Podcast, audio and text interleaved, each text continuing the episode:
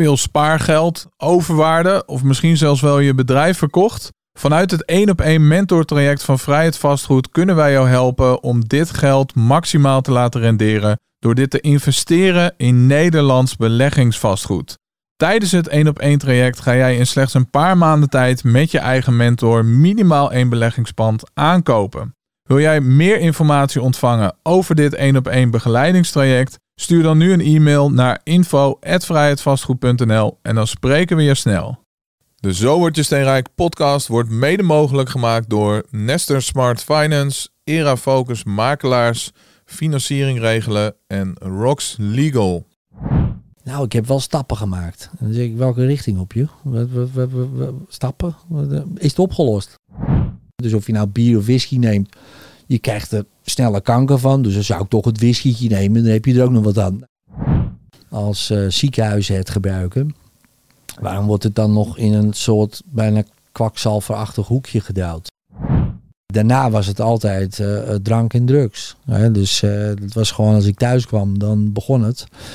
Gewoon dagdagelijkse basis, ja. Als het er was, dan, dan ging het erin.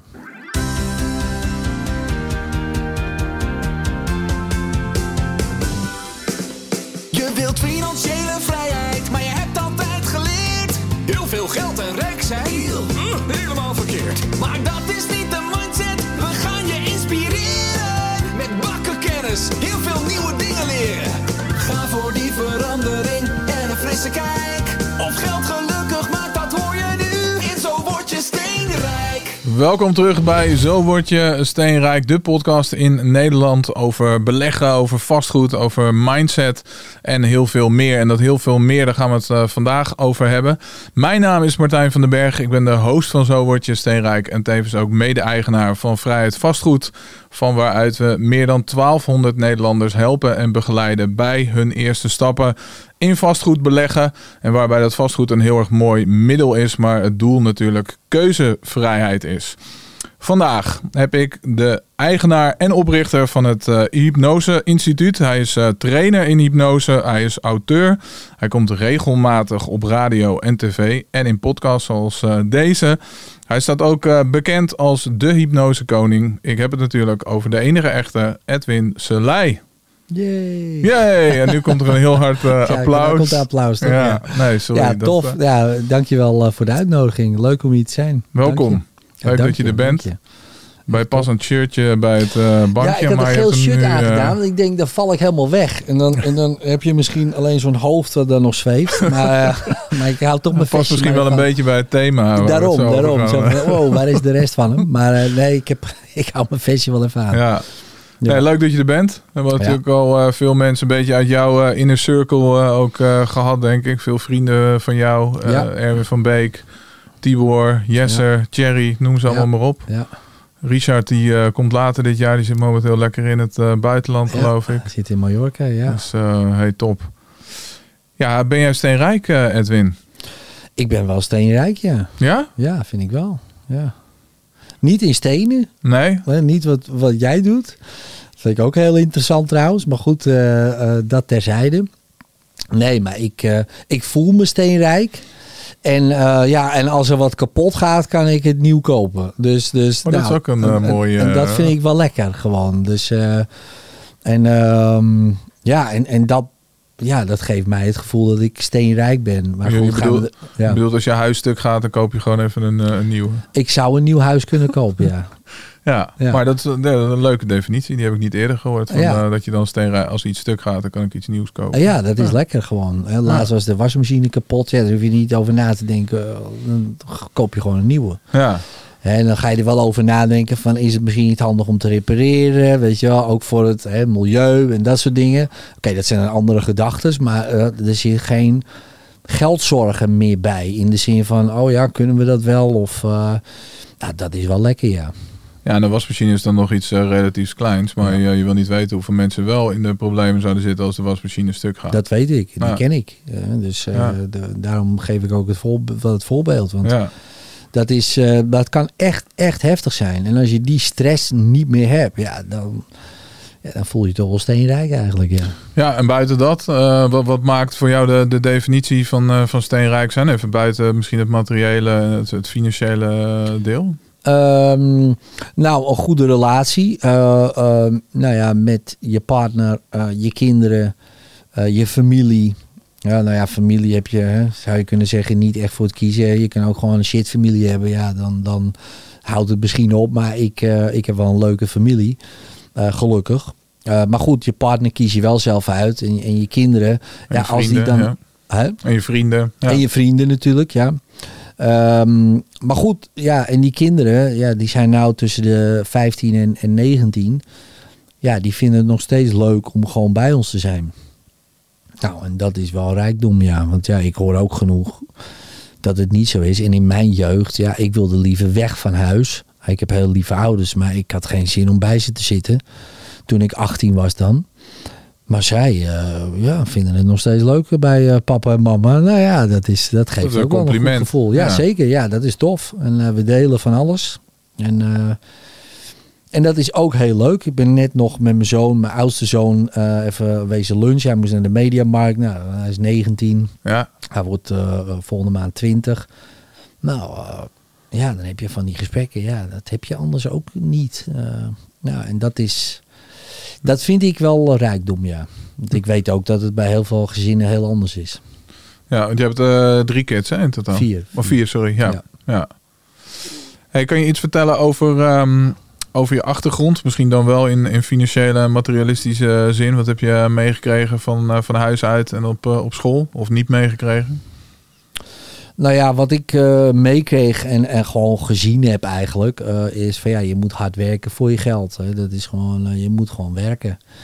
En dat werd bij ons al vrij snel dat ik, of snel, maar ik, ik, ja, ik ging al snel werken of zo in, in een krantenbaan of krantenwijk. En op een gegeven moment bij mijn vader werken, die werkte in een stomerij. En, ja, en ik merkte gewoon dat ja, hoe, hoe, hoe harder je werkt, hoe meer geld je kreeg. Dat was bij mij zo'n programma. Hè? Ja. Dus dan, als je 40 uur werkt, krijg je voor 40 uur geld. Als je 80 uur werkt, krijg je voor 80 uur geld.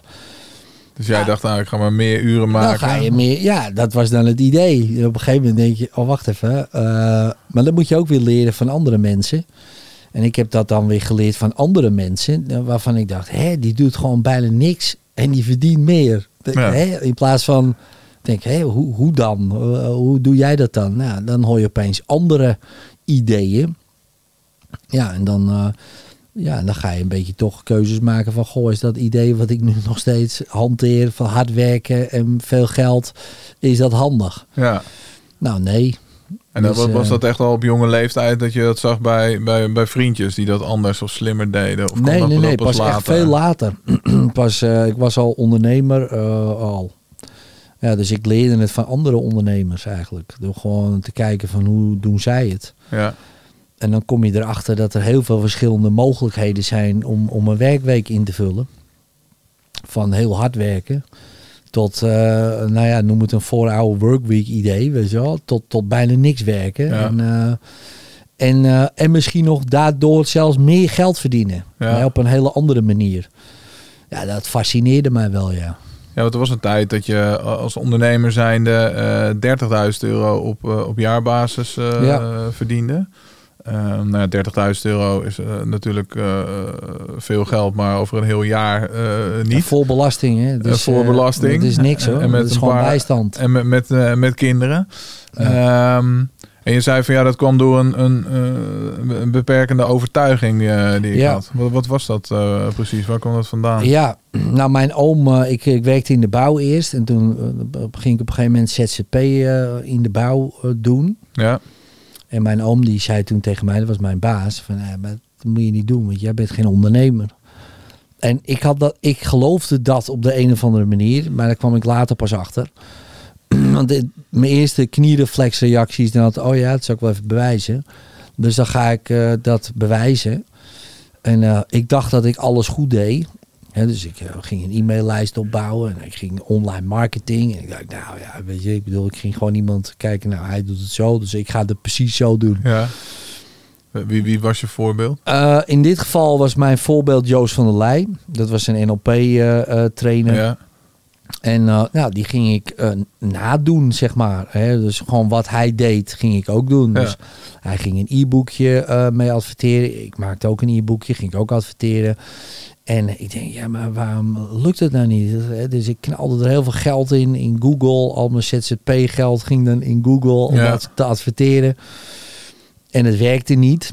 En toen kwam ik erachter.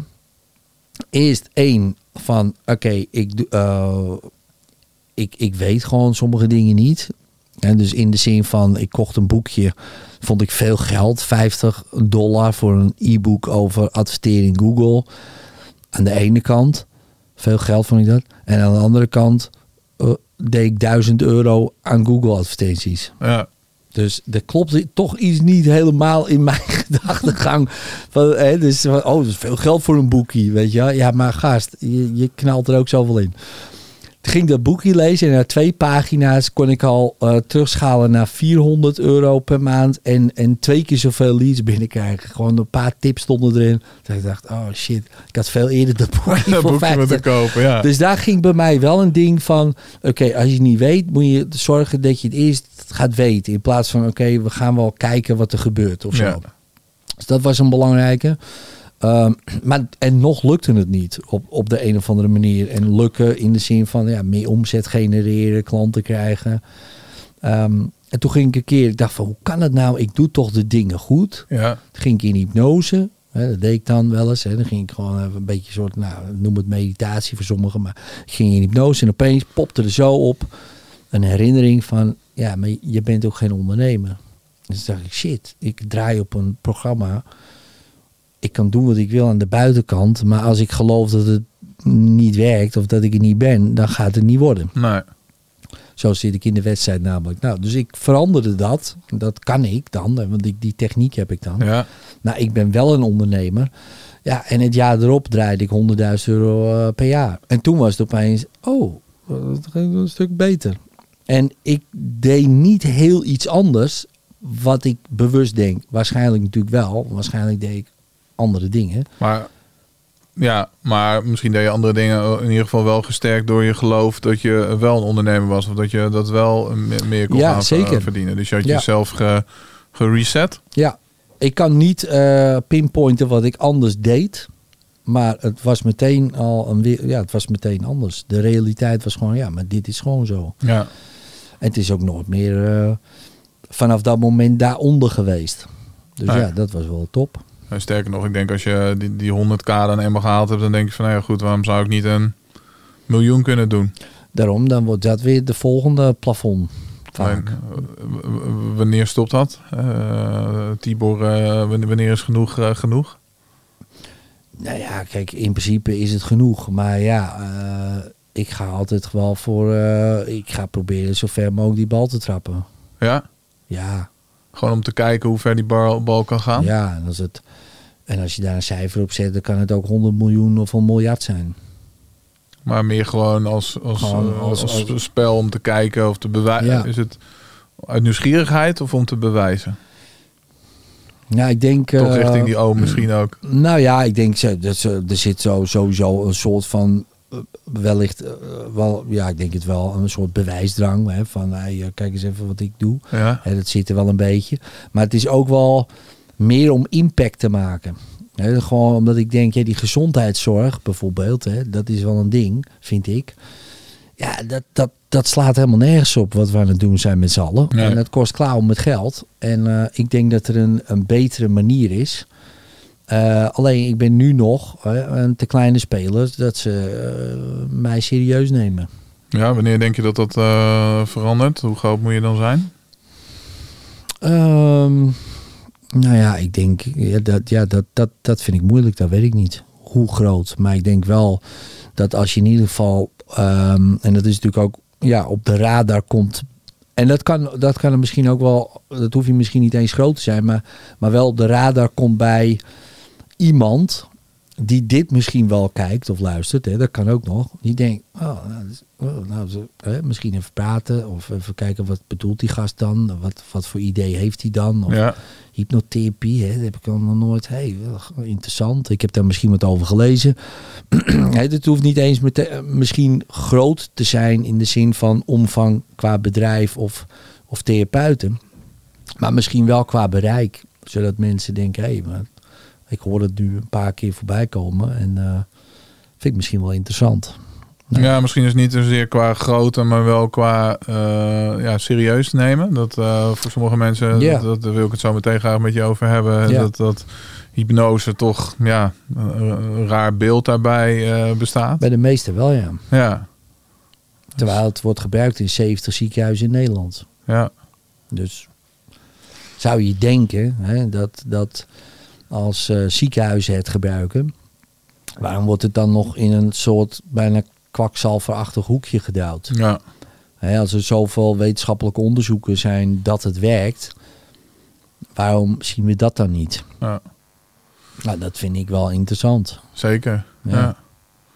ja. over interessant eh, gesproken. Ja, wat ik, ik zit nog even terug te denken aan, aan nou ja, goed, dat jij die persoon gevolgd had, die strategie gepakt had en gekopieerd had. Want ik vind dat eigenlijk helemaal geen, geen slechte gedachte. Als jij iemand i- iets ziet doen en daar succesvol mee is, om jij juist gewoon niet het wiel opnieuw te gaan uitvinden, maar die strategie Nee. eh, te kopiëren.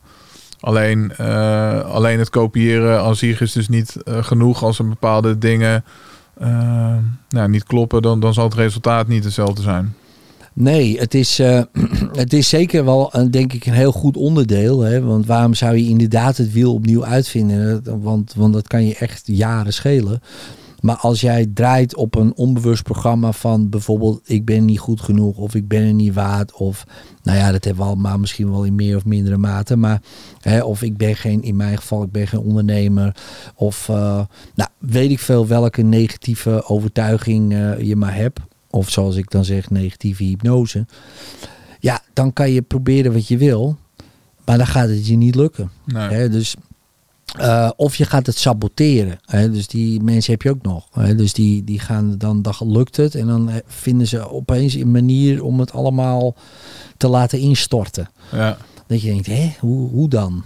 Hè, maar ja, als jij draait op een programma onbewust dan van ja, nou ik noem maar wat, ik ben er niet waard. Of je hebt misschien wel, nou ja, noem het een soort eh, plafond van ja, als ik meer dan dat verdien dan, ik noem maar wat, hè, dan willen ze me niet meer zien. Of dan vindt mijn familie me dit, of eh, mijn vrienden, of dan eh, hoor ik er niet meer bij, of wat dan ook. Je wil niet weten wat sommige mensen aan constructies in hun hoofd hebben, inclusief ik. Ja, dan ga je dat ergens onbewust saboteren. En Ja. dan kom je nooit daar eh, waar, wat je misschien wel bewust wil. Maar ja, blijkbaar vind je iets anders belangrijker. Hè, misschien je familie, je vrienden, je omgeving, weet je wel. eh. ja, je bent misschien toch, eh, misschien voor sommigen dan het gekkie van de buurt. ja. Van kijk hem nou, En dat wil, kijk haar je, nou. dat wil je niet zijn natuurlijk. En we, ja, het, het lastigste, denk ik, is toch het gevoel van uitsluiting van de kudde. We hebben een kudde en ja, jij hoort er niet bij. Het grappige is, je hoort dan wel bij een andere kudde. Hè, Ja. Dus je, dus, dus, maar goed, je als je dat, altijd bij een je hoort altijd ergens bij, Ja. weet je wel. Dus, dus in principe is het een gekke gedachte.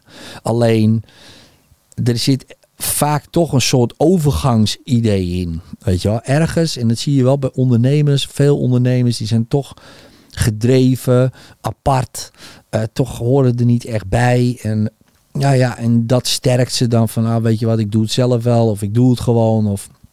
En het interesseert ze niet zo heel veel wat anderen dan vinden. Ik ga mijn eigen gang idee. Ja, en dat is wel lekker als je dat zo voelt. Maar stel je voor, ja, je voelt het net even anders. Van ja, ik heb dat gevoel wel, maar ja, ik vind die mensen ook.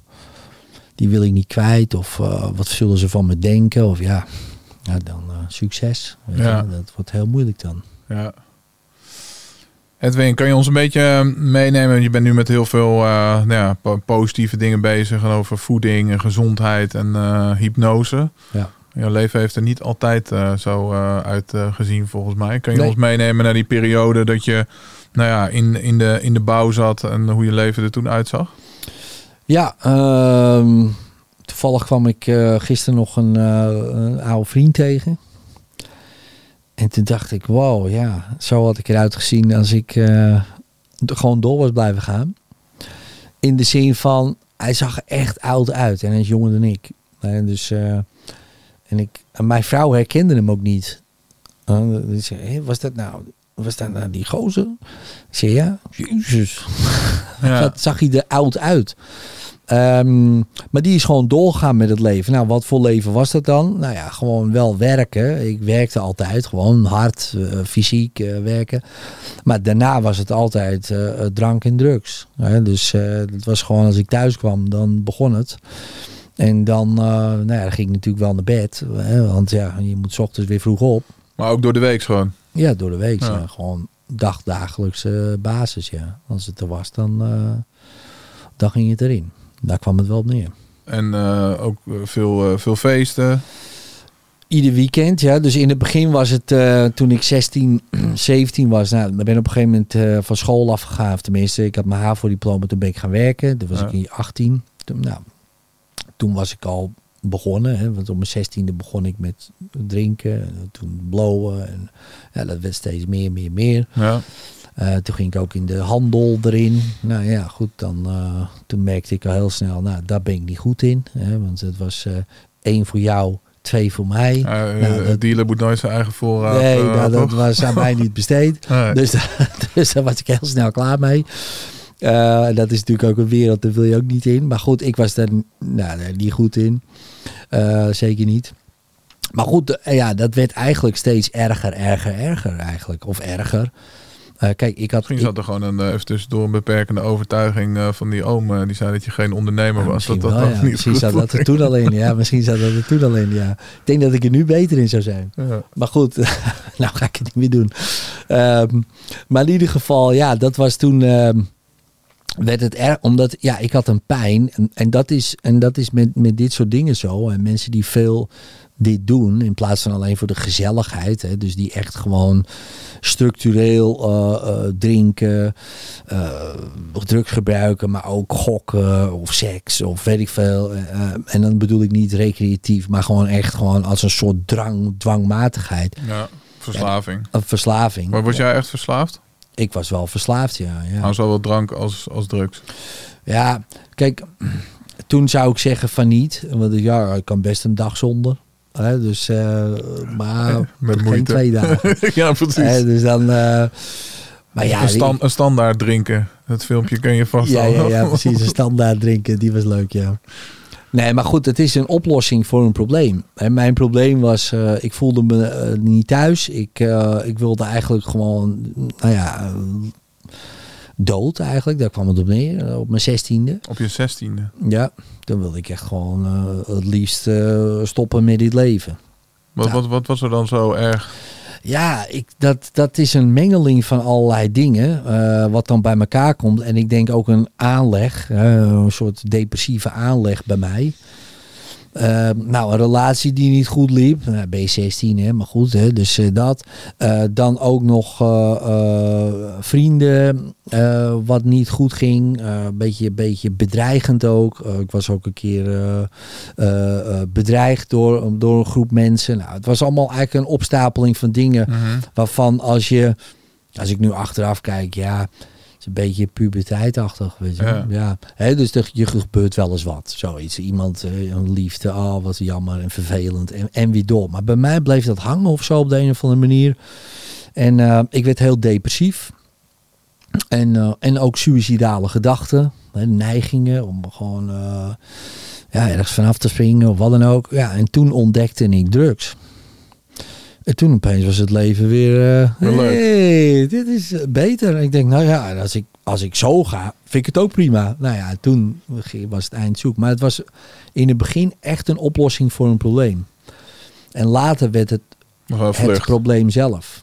Ja. Ja, en, en, maar, Dus ja. eerst dacht je dat het de oplossing voor een probleem was. En, en binnen een korte tijd werd het een, een, een echt probleem. Een eigen Ja, probleem. Maar ja, ik denk dat heeft nog wel een paar jaar geduurd. Dat het echt een probleem werd. Want in het begin is het gewoon eh, recreatief, zou je kunnen zeggen. Een beetje sta- met stappen. En, maar ja, de stappen werd steeds langer. En, En eh, ja, op een gegeven moment was het eigenlijk alleen maar eh, drank en drugs. Ja. En op een gegeven moment, ja, dan, dan wordt het wel echt heel vervelend.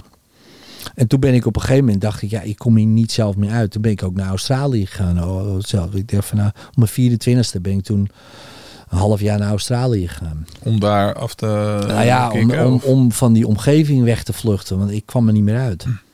Alleen ja, toen ontdekte ik ook, ja, je neemt je, Je neemt jezelf mee. jezelf mee, ja. Dus Ja. ik had binnen no time daar ook weer zo'n omgeving. Ja?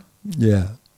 En toen dacht je van oké, dus de, naar de andere kant van de wereld minder- gaan is niet... eh, het maakt dus niet uit waarheen je gaat. Je neemt jezelf mee. Hè? Dus, eh, maar het was wel minder. Dat, het is toch even anders. En het is natuurlijk ook veel illegaler daar en zo. Dus je, we moeten echt uitkijken. Ja. Dus, dus het was zeker minder dan in Nederland. Maar het was...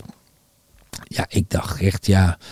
Ik, dat maakt niet uit waar ik heen ga eh, dan. Nou ja, goed. En dan be- begon er op een gegeven moment wel ja, wat realisaties alvast te komen. Dus, eh, en ik denk dat iedere verslaafde wil stoppen. Al vrij snel al. Ik denk als je een paar jaar bezig bent. Stel je voor je mensen zijn 20 jaar verslaafd. Ik weet bijna zeker dat ze na twee jaar al dachten. Oké, ik moet hiermee stoppen. En dan is het 18 jaar lang gewoon een struggle om te stoppen. Ja. Want leuk is het al lang al niet meer. Het is alleen, eh, ja, we doen het om, eh, anders voelen we ons nog shitten. Ja. Dat was bij mij ook zo. En ik had het, g- nou ja, noem het geluk, maar dat, dat, ik, dat ik gestopt ben, ja. En toen je wilde stoppen, toen ben je, ben je hulp gaan, eh, gaan zoeken. En toen kreeg je voor nou ja, het, het eh, probleem, met name die depressie, eh, volgens mij pillen voorgeschreven, Ja, toch? ja. Dat, wa- dat was de, de oplossing. Dus je ging van de, de ene pillen, de ene soort pillen naar de andere, naar de andere Ja, pil. als je, als je dat vertelt aan, aan, aan een drugsgebruiker, dan, dan, dan is dat heel gek. Eh, voor, voor, voor normale mensen, noem ik het even, eh, is dat dan nog wel zo van, ja, ja, je neemt een pilletje voor je probleem op te lossen. Ja. Dan denk je, nou, dat klinkt logisch. Maar als je al de hele tijd pillen slikt om dat probleem op te lossen. En iemand zegt, nee, je moet andere pillen. Nee, ja, gast, ik heb al honderd verschillende pillen geprobeerd. Dan moet ik er nog één proberen van jou. Wat, wat, wat ben je mee bezig? En ik zei ik tegen die vent, wat, wat ben je nou mee bezig? Je, je- weet je het wel? Weet je het zelf wel? Nou ja, dan vinden ze dat weer vreemd. En dan gaan ze allemaal metaforen tegen me aanhangen. Hij zei tegen me, ja, je moet zo zien.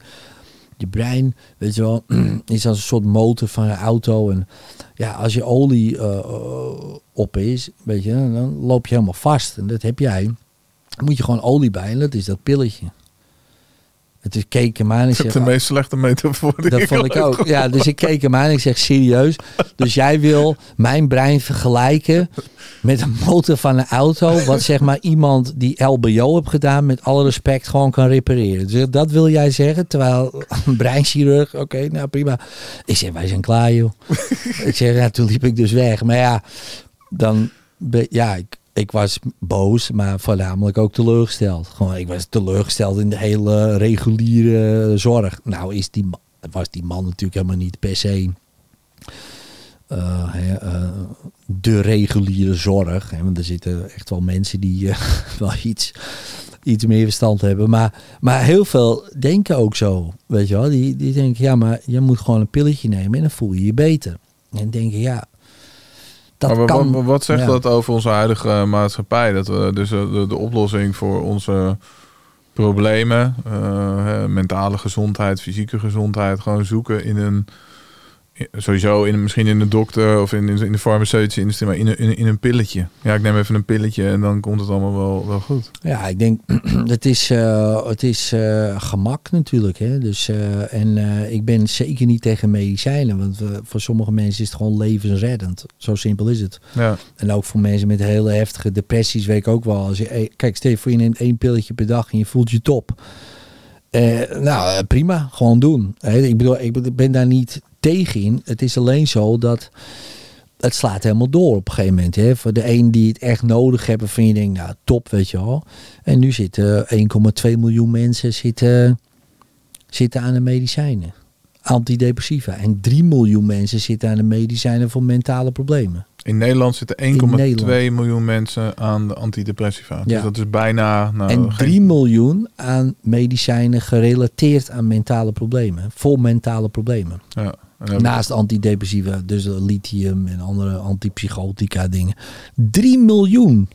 dat, is gewoon, dat is gewoon, dat is 20 procent. ja. Nou ja, dan mag je je wel afvragen van, goh, is dat echt nodig? Of moeten die mensen op een andere manier geholpen worden? Nou ja, ik denk het laatste. En dan denk ik dat je, dat je nog steeds een paar procent overhoudt die beter af zijn met een pilletje. Mhm. Dat ben ik wel, dat geloof ik wel. Maar een paar Maar procent en niet, niet 20 procent. Nee. Dat, is, eh, dat, dat, dat is heel vreemd. Ja, en, maar ja, het is wel een interessant verdienmodel natuurlijk. Als je het hebt over steenrijk, dan eh, Ja, zeker. Dan, de farmacie eh, doet geloof ik duizend miljard per Ja. jaar. En nou ja, prima. die ze, redden ja, ze redden levens. Dus ik, mij, kijk, mij hoor je er niet over. Het is een bedrijf en eh, dat is prima. Gewoon lekker doen. ja. En als mensen het afnemen, nemen ze het af. Maar wij als mensheid mogen wel eens na gaan denken van... God, maar hebben we dat allemaal nodig? ja. En is op een gegeven moment die, de oplossing eh, niet gewoon op een gegeven moment het probleem? Zoals wat ik deed. Oké, in het begin neem je een pilletje en je dep- depressie is weg. In mijn geval deed ik het dan met ecstasy. Hè, dus dan maar, hè, of andere dingen. En het werkt.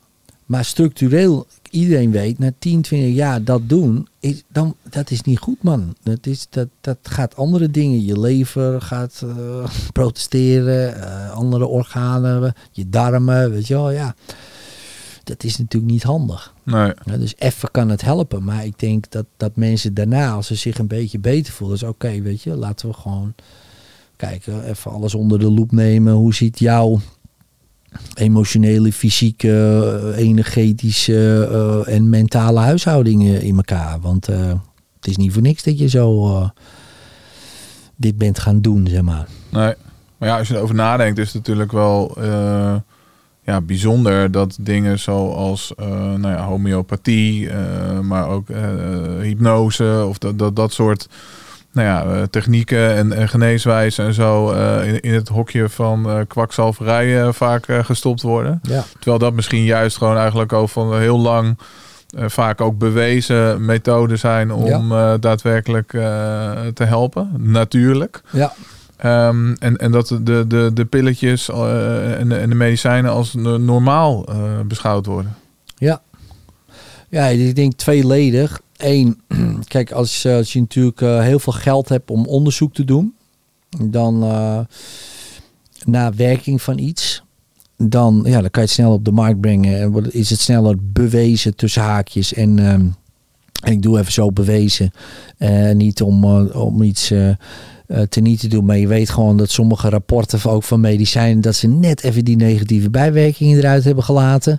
En dan eh, later eh, vallen er een paar doden en dan zeggen ze, oh, oh ja, oh ja. En dan komen ze erachter, oh. En dan kopen ze een rechtszaak af voor 4 miljard, weet je. Nou, dat is vaak gebeurd met een diabetesmedicijn, hartmedicijn. Je kan het allemaal googlen, het is allemaal... Het zijn gewoon... Hup, trappen, we trappen die medicijnen erdoor en... ehm, we kijken, go- gods tegen de greep. Nou ja, en dan zijn een paar weg. En we hebben, een, oh, we hebben 8 miljard verdiend. 4 miljard moeten we terugbetalen aan rechtszaken. Nou, prima joh. Nou, en hypnose. Ja, dat heeft ten eerste dat budget niet om het allemaal te bewijzen. hè. Je moet zo voorstellen dat ehm, als wij iets gaan bewijzen, of zouden bewijzen, en dat is wel gebeurd, hè, met bijvoorbeeld kinderen met chronische buikklachten. Nou, heeft eh, Mark eh, de Vlieger, als ik, als ik het goed zeg, misschien zeg ik het niet goed die naam, maar in ieder geval in het AMC hebben ze dat bewezen. Zijn ze jaren mee bezig geweest, ben vijf jaar mee bezig geweest om dat te bewijzen. Ja. Is nu de nummer één therapie in het ziekenhuis. Dus jij komt met een kind met, met buikklachten. En je komt in het AMC of welk ziekenhuis dan ook. Zeggen ze nou, heeft u al hypnotherapie geprobeerd? Want dat is de beste remedie. Maar goed, dan zou je denken, nou top. Eh, dus ook voor volwassenen met bui- buikklachten? Nee, dat niet. Dat zijn geen kinderen. Pubers met buikklachten? Nee, ook niet. Nee, nee, nee, dat is niet bewezen. Dus dan moet je per, bijvoorbeeld weer vijf jaar. Weet je, dat kost zoveel, eh, eh, nou ja, geld Geld, natuurlijk. En mensen. Ja, en als, je dat, als daar dat geld niet naartoe gaat om te bewijzen. En, en zo'n farmacie, noem ik hem even, heel veel geld verdient. En dat heel maar ja, veel makkelijker kan, ja, dan win je dat stuk nooit natuurlijk. Nee. eh, Dus dat duurt dan Dus zijn wat echt. dat betreft veel grotere, machtige... Ja, ja, ja. En hebben gewoon veel meer budget. Kijk, Ja. stel je voor, je geeft eh 4 miljard aan die hypnotherapievereniging om eh, dat soort dingen te bewijzen. Ja, dan zijn we over vijf jaar is alles bewezen. Want dan, gaan we, dan kunnen ze gewoon tegelijk allemaal van die testen doen, klinische onderzoeken, alles, alles. En alles wordt betaald en een professor erbij en dit en dan. Ja, misschien eh, een van de, van de kijkers, als je je rekeningnummer even noemt, dan... eh, Ja, nou ja, hij kan me, hij kan me appen. nee, maar serie- ik denk echt serieus, als je, als je daar wat misschien eh, serieuze investeerders hebt die daarin willen, ja, dan, dan zou dat op die manier kunnen. Ehm, maar ik denk ook de andere kant, en daarom heb ik, ik heb echt wel hoop dat zo'n zorgverzekeraar op een gegeven moment, die zijn ook aan, aan het kijken van ja, maar de zorgkosten reizen de pan uit. Hè. We, we betalen nu maandelijks weer een paar tientjes meer. Nou, het schijnt in 2040, ik denk nog wel veel eerder, dat we 400, 500 euro in de maand betalen per persoon. Nou, jij kan dat wellicht betalen, ik ook. Hè, want ik zei al, hè, ik, maakt mij niet zo heel veel uit. een stuk gaat, koop ik gewoon een nieuwe. Dat bedoel ik. Maar het is natuurlijk van de zotte. Want de meeste Nederlanders kunnen dat absoluut nooit betalen. Nee. Nou, en wie gaat het? En die gaan het dan niet betalen. En dan valt het hele systeem in elkaar. Dus die zorgverzekeraars die denken nu al, ja, maar wacht eens even. We moeten dat anders gaan inbouwen. Dus rook jij, betaal je meer. Drink jij, betaal je meer. Eet je suiker, betaal je meer. Oh, eh, heb, je, heb je buikvet, betaal je meer. Oh, kan je niet optrekken, ga je meer betalen. Kan je niet eens deadliften, joh. Oh, Oké, nou prima, ga je meer betalen. Die kant gaan we op. En dat is best wel heftig voor sommige mensen als ze dat horen. Maar ja, minder heftig dan dat iedereen 500 euro moet betalen. Kijk, ik vind het niet erg om 500 euro te betalen. Nou, Maar als ik daarna zie, bijvoorbeeld, eh, ik loop op straat en ik zie allemaal mensen die gewoon roken, drinken, Ja. marsen zitten te vreten en eh tonnetje rond zijn. Dan denk ik, ja, ik betaal ook voor jou, Ja. gast. Eh, Maar goed, En, eh, ja. op, op zich is dat, is dat, dat prima. Weet je, ik heb ook Op heel lang gerookt. ik ook. als dat een bewuste keuze is en je, je doet dat. Maar dan moet je daar inderdaad ook wel de, de consequenties Ja, van maar de vraag is, en dat is een mooi, is het een bewuste keuze dat jij rookt? Of ben je er gewoon ingetuind? Daar kan je inderdaad ook over. uh, hè, Het zou heel gek het, zijn uh, als we zeggen, nou, we hebben hier een ja. bewuste keuze voor je. Dit Ja. is een sigaret, daar zitten zoveel chemicaliën in, waarvan er zeker zeven dodelijk zijn. We, Ja. Nou, zoveel kankers eh, komen uit voort. Nou, hè, wil je beginnen of niet? Nou, ja. bewust. Nou, dan Ja. zegt iedereen, nee, natuurlijk niet. Nee. Weet je wel? Maar dus je bent er gewoon ingetuind en allemaal onbewust gegaan. Dus je kan die mensen, ik neem het die mensen ook niet kwalijk. Want de mensen kunnen er niks aan doen. Je wordt verleid aan alle kanten door reclame en in supermarkten. En het is Nou, gewoon... het wordt wel minder nu natuurlijk. Maar inderdaad, het is wel heel... Alcohol ook. Ik bedoel, dat is de, de, de meest toegankelijke en sociaal geaccepteerde druk die er is natuurlijk. Ja, en dan lees je dus ieder glas alcohol wat je neemt verhoogt risico borstkanker Ja. bij vrouwen. Ieder glas. Nou, dat staat gewoon. Dat kan je zo zi- zien. Maar weet iedereen dat? Weet iedereen als ze denken, oh gezellig een wijntje. Nou, wil je ook wat kanker? Dat is op een verjaardag. Dat is ook gezellig. Zo van, nou, jongens, we hebben hier allemaal kanker. kanker. Eh, we hebben whiskykanker. We hebben hier nog een biertje. Dan krijg je ook kanker. Het maakt niet uit wat je trouwens neemt. Dat is wel lekker. Hè? Dus of je nou bier of whisky neemt. Je krijgt er sneller kanker van. Dus dan zou ik toch het whiskytje nemen. Dan heb je er ook nog wat aan. Nou, zo. Hè, maar als je, is dat bewust dan? Nee, want ook daarin, ik ook. Ik dronk altijd, ik dronk als een jekko. En mijn vader dronk. En, maar eigenlijk, als je er al aan nagaat, het is natuurlijk heel gek. Zoals ik een keer met mijn fiets in de sloot heb gereden. Dat je denkt, dat is goed voor je. Ja, ik dacht dat. Nou ja, Ja. nee, niet echt. Maar het is toch heel vreemd. Dat je denkt van, ah, want iedereen doet het. Net wat je zegt, het is gewoon in de supermarkt te kopen. Ja.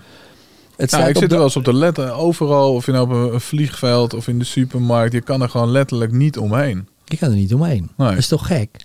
Want het staat, eh, de- eh, qua verslavenheid is het, staat het naast heroïne. Maar je ziet toch ook geen heroïne liggen in de supermarkt? Nee, dat nog, nog net niet. Uh, Of bij mij supermarkt. Nee, bij mij ook niet. Nee. Nee, dat je denkt, nou, ik heb hier alcohol. Oh, Wilt u eh, Wat is een spuitje? een spuitje heroïne? Je hier net nieuwe spuiten, weet je wel. Maar- lekker. Nou ja, goed, dit is wel natuurlijk eh, eh, interessant. Van, van ja, goed, als er vanuit de overheid nou echt wil dat de bevolking gezond is, dan zou je toch zeggen dat dit soort dingen of verboden worden of heel moeilijk verkrijgbaar zijn of super zwaar belast Ja. worden. Maar dan willen ze dat dus niet.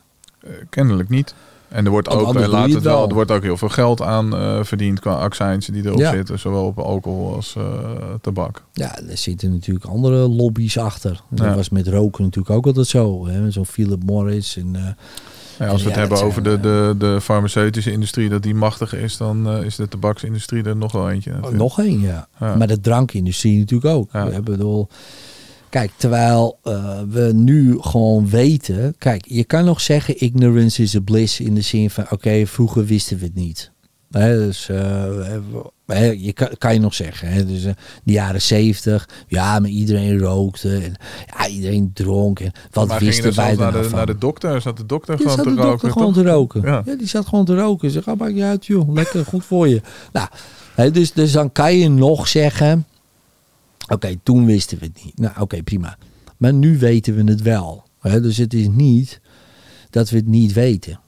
Ehm, of dat het niet bekend is, laat het zo zeggen. Maar bij de meeste, ik denk 99% van de mensen, die, die we- weten het niet. Als die een biertje drinken, denken die niet, nou, ik verhoog nu mijn risico op kanker. Sommigen denken nog zelfs gewoon dat één wijntje drinken, dat is hartstikke goed voor je, weet je wel. Dat is goed, want dat heb ik een keer ergens gelezen. Ja, dat zie je van één glas wijn per dag, dat zou eh, gezond zijn. Goed voor je hart- en vaatziekten, weet je wel. Nou, dat is niet waar. Het is gewoon, het verhoogt juist het risico op hart- en vaatziekten. Alleen, er zitten wel stofjes in die goed voor je zijn. Maar dan kan je beter druivensap drinken. Dan. Zonder de alcohol. Ja. Nou ja, goed. Dat soort dingen. Maar ja, dan, daar is een hele cultuur omheen gebouwd. Hè? Dus, dus eh, ga dat maar eens zeggen tegen mensen op een verjaardag gezellig. Nou ja, dat wordt vaak niet gezelliger op. Nee. Dus eh, ik doe dat sowieso al niet. Ik zeg het nu, maar verder, ja, iedereen moet lekker zelf weten wat hij doet. En eh, wie ben ik om daar wat van te zeggen? Ik bedoel, ik heb me helemaal volgegoten. Dus ik. Maar ja, die worden vaak het meest eh, fel, hè? De ex-rokers. de ex ook, Eh, ja, ja, ja, ja, ja, zeker, zeker. Daar heb ik, ik heb altijd geprobeerd om dat niet te doen, want eh, daar had ik altijd zo'n hekel aan. Dan hebben, zijn ze gestopt, oh, zijn jullie maar roken? Je, oh, maar jongen, hou op joh. Dan heb ik altijd de neiging om zo, zo weet je. Nee, dus, Ja. dus dat heb ik helemaal niet. Nee. Als iemand drinkt, rookt, Maar goed, prima als je, dat, als je dat bewust doet, dat het jouw keuze is. Joh, maar dat je moet moet dus ook niet gek staan te kijken over een aantal jaar als je daar eh, de consequenties van moet dragen. En dat je meer zor- zorgverzekering moet betalen dan iemand en anders. ik denk dat dat wel een goed, goed, eh, goede incentive is voor sommige mensen. Goed, goed doel is misschien. Of goed, goede...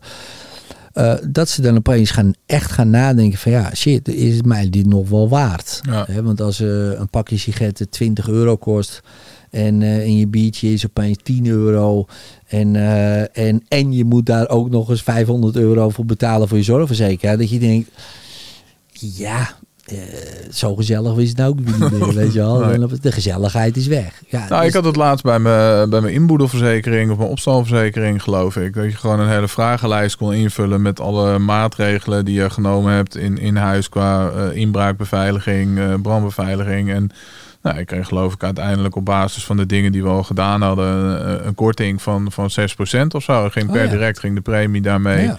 omlaag.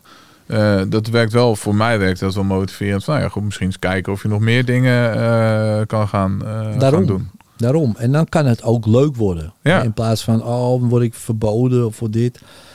Ja, maar het kan ook best leuk zijn, weet je wel. Om, eh, om, eh, om iets anders te gaan doen. Kijk, als jij eh, je gezonder gaat voelen. Hè, omdat je misschien stopt met roken. Of minder gaat drinken. Of helemaal niet drinkt. Of wat dan ook. je gaat meer bewegen. Opeens kom je in een soort ja, opwaartse spiraal. Ook qua mentale gesteldheid. Dat je denkt, hé, hey, is opeens misschien leuker. Je voelt je beter. Fysiek gaat het beter. Je houdt het langer vol om bijvoorbeeld te lopen of te fietsen of wat dan ook. Ja. Ja, dat geeft wel een goed gevoel. En dat, ja, ik denk dat dat, eh, ik gun dat iedereen. Want ja, je wil op een gegeven moment toch ook Met een beetje mazzel natuurlijk. En je moet altijd wel mazzel hebben. Maar dat je misschien 80 bent. Dat je gewoon nog gewoon loopt. In plaats van achter een rollator met je wandelstok. Of dat je bijna niks meer kan bewegen. Want eh, ja, je bent nu al gestopt met bewegen. Ja. Ja, dat zou zonde zijn. Kijk, je kan altijd wat gebeuren. Zo is het ook weer. Maar ik denk dat je best wel veel in de hand hebt, ja. Ja. ja, dat is ook een mooie wetenschap dat je er zelf eh, veel controle op, eh, op hebt. Zeker. Edwin, eh, voordat we de diepte ingaan verder met het hypnose deel, wil ik het nog heel even hebben over nou ja, jouw levensverandering, jouw grote doorbraak. En dat was toen een van jouw kinderen in het, in het ziekenhuis lag. Wat gebeurde er toen? Ja, dat was 2 januari 2005. Eh, ik, eh, ik was een beetje doorgehaald nog van 31 december en 1 januari. En ik lag een beetje brak in mijn bed. En om half elf s'avonds... avonds ja, een van eh, mijn jongens, die was toen zes weken oud, was een van een tweeling, die lag te kreunen in zijn bedje. Zo, maar, eh, een beetje zo. Ik denk, pff, ja, het zal wel. Maar mijn vrouw, die zegt van, ja, maar dat is niet goed. Het- hij kreunt iets van pijn of wat dan ook. We moeten naar het ziekenhuis. Ik eerst nog proberen af te wimpelen, maar ja, dat gelukkig heeft, had ze door, heeft ze doorgezet. Ja. Wij naar het ziekenhuis toe. Ja, daar ging het best snel. Ik kreeg allemaal onderzoeken. En toen kwam de dokter naar ons toe en zegt, nou ga even rustig zitten, want er is een kans dat hij het niet haalt vannacht. Het is een klein mannetje. Ja, toen werd het in één keer zwart voor mijn ogen. Eh, en mijn strategie was altijd, pijn ja, moet je verdoven. Dat deed ik al vanaf mijn zestiende. Dus ik ging gewoon naar huis. Ik zeg, eh, ik ga. Dus ik ging weg. Je laat je, je vrouw en je Vrouw en kind kinderen achter. liet ik daar. Ja, die andere van die tweeling was ook mee. Dus eh, die liet ik daar. In allerlei onzekerheid. Dus ik naar huis, vrienden bellen. Zeg, neem zoveel mogelijk dingen mee. Drank, kook, van alles. Nou, zij doen. En ik probeer eh, ja, mezelf te verdoven. Kook, drank, alles. Maar het lukte niet. En op een gegeven moment st- stond ik in de keuken. En opeens zag ik allemaal beelden van zijn begrafenis een witte kistje en dat zakt in de grond en eh, familie huilen. En, dan hoor ik een stem en die zegt, ja, als jij hiermee doorgaat, dan gaat die dood. En dat is dan jouw schuld. En dan was het eh, klaar. Dat was ook, eh, ik gooide de whisky in de gootsteen. Ik liep de kamer in ik zeg tegen die jongens die er zaten, ik zeg, jongens, eh, het feest is over, we zijn klaar. Ze stonden op, ze gingen weg, ik heb ze nooit meer gezien. Letterlijk niet. Dat is nu 18 jaar terug, ik heb ze nog nooit meer gezien. Terwijl ik ze zag ze bijna dagdagelijks. Eh, twee wins. Eén, ik stopte. En twee, ja, hij leeft. Hij is 18. En Ja, hij weet dit verhaal ook. Dus, eh, dus ik kan het rustig... eh, ja, ik heb het al heel vaak gezegd. Op een gegeven moment kwam hij er vorig jaar achter. Van, huh? ging dat over mij? Ja. ik zei, ja man. En eh, ja, zijn naam is Jivan. En Jivan betekent in het Sanskriet gever van leven. Dus dat is ook nog een... Mooie Ja. betekenis. Ja. Ja. Dus hij heeft mij echt mijn leven teruggegeven. Ja, ja, zo zie je dat. ja zeker. Ja. Ja. Een soort van engel eh, die eh ja, zeker. werd. Als die jongens er niet waren geweest, dan. eh, alle drie trouwens, want ik had toen drie kinderen onder de twee jaar. Ja, dan, dan er kwam steeds meer druk op te staan van oké, of je gaat de ene kant op. Echt gewoon onder een brug en je bent gewoon een junk en je gaat op het damrak, weet ik veel, ga je lekker in Amsterdam zwerven. En je ziet ze nooit meer. Ja, ben je er heel dichtbij geweest? Ik heb daar wel eens gezeten, ja, op het centraal station met die junks en eh, Hm. ja. Heftig. Maar ook die, dat was ook wel interessant. Dan heb ik hoog zitten hoor, die mensen. Eh, eigenlijk ieder mens heb ik wel hoog zitten, maar die mensen ook. Want dan hoor je die verhalen en denk je, jezus, ja, ja het zijn gewoon vaak eh, slechte beslissingen op, op slechte momenten. hè. Dus bijvoorbeeld eentje ook die daar zat, die was dan gescheiden. En die moest uit huis, weet je wel. Dus die, eh, die vrouw had dan het huis en die man die ging dan uit huis. Dus die had geen huis. Eh, ook werk raakte hij ook kwijt. Maar hij kon geen werk krijgen, want hij had geen huis. En hij kon geen huis krijgen, want hij had geen werk. Ja, nee, dat- Zo werkt dat in ja, Nederland. Ja.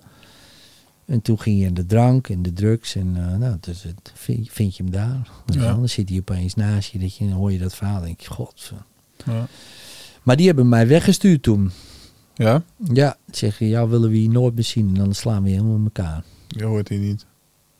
Dat was eigenlijk wel top. Maar ik vond het ook toen op dat moment echt een kutstreek. ik denk, ja, maar wacht eens even. Hallo, eh, kan ik hier niet gewoon komen? Ik wil bij deze kudde, bij deze kudde Kijk, horen. niet bij deze club. Nee, maar die werden echt boos. Ja. Ja, dat was wel, eh, ja, daar ben ik ze nog steeds dankbaar voor. Maar je bent toen echt, eh, toen dat met je zoontje gebeurde en je dat visioen had, eh cold turkey gestopt. Ja, gestopt, ja. Zonder verdere begeleiding. Ja, nee, ja, pillen, nee, dat was meteen eh, klaar. Ja. Wel knap. Er zijn weinig mensen die dat eh, lukt Ja. volgens mij. Nou ja, ik denk als je zo'n genade, noem ik het maar even, krijgt. Hè. Dus ik, em, ik had lang haar tot hier, opbellen. Ik, ik ma- knipte maar, of tenminste, ik ging naar de kapper, haar eraf. Eh, werd een andere kleur ook. Een beetje zwart. Ik had dat donkerbruin haar, donkerblond. Dat werd gewoon zwart. Ik keek in de spiegel, ik zag gewoon een andere persoon. En het was gewoon klaar. Het was echt...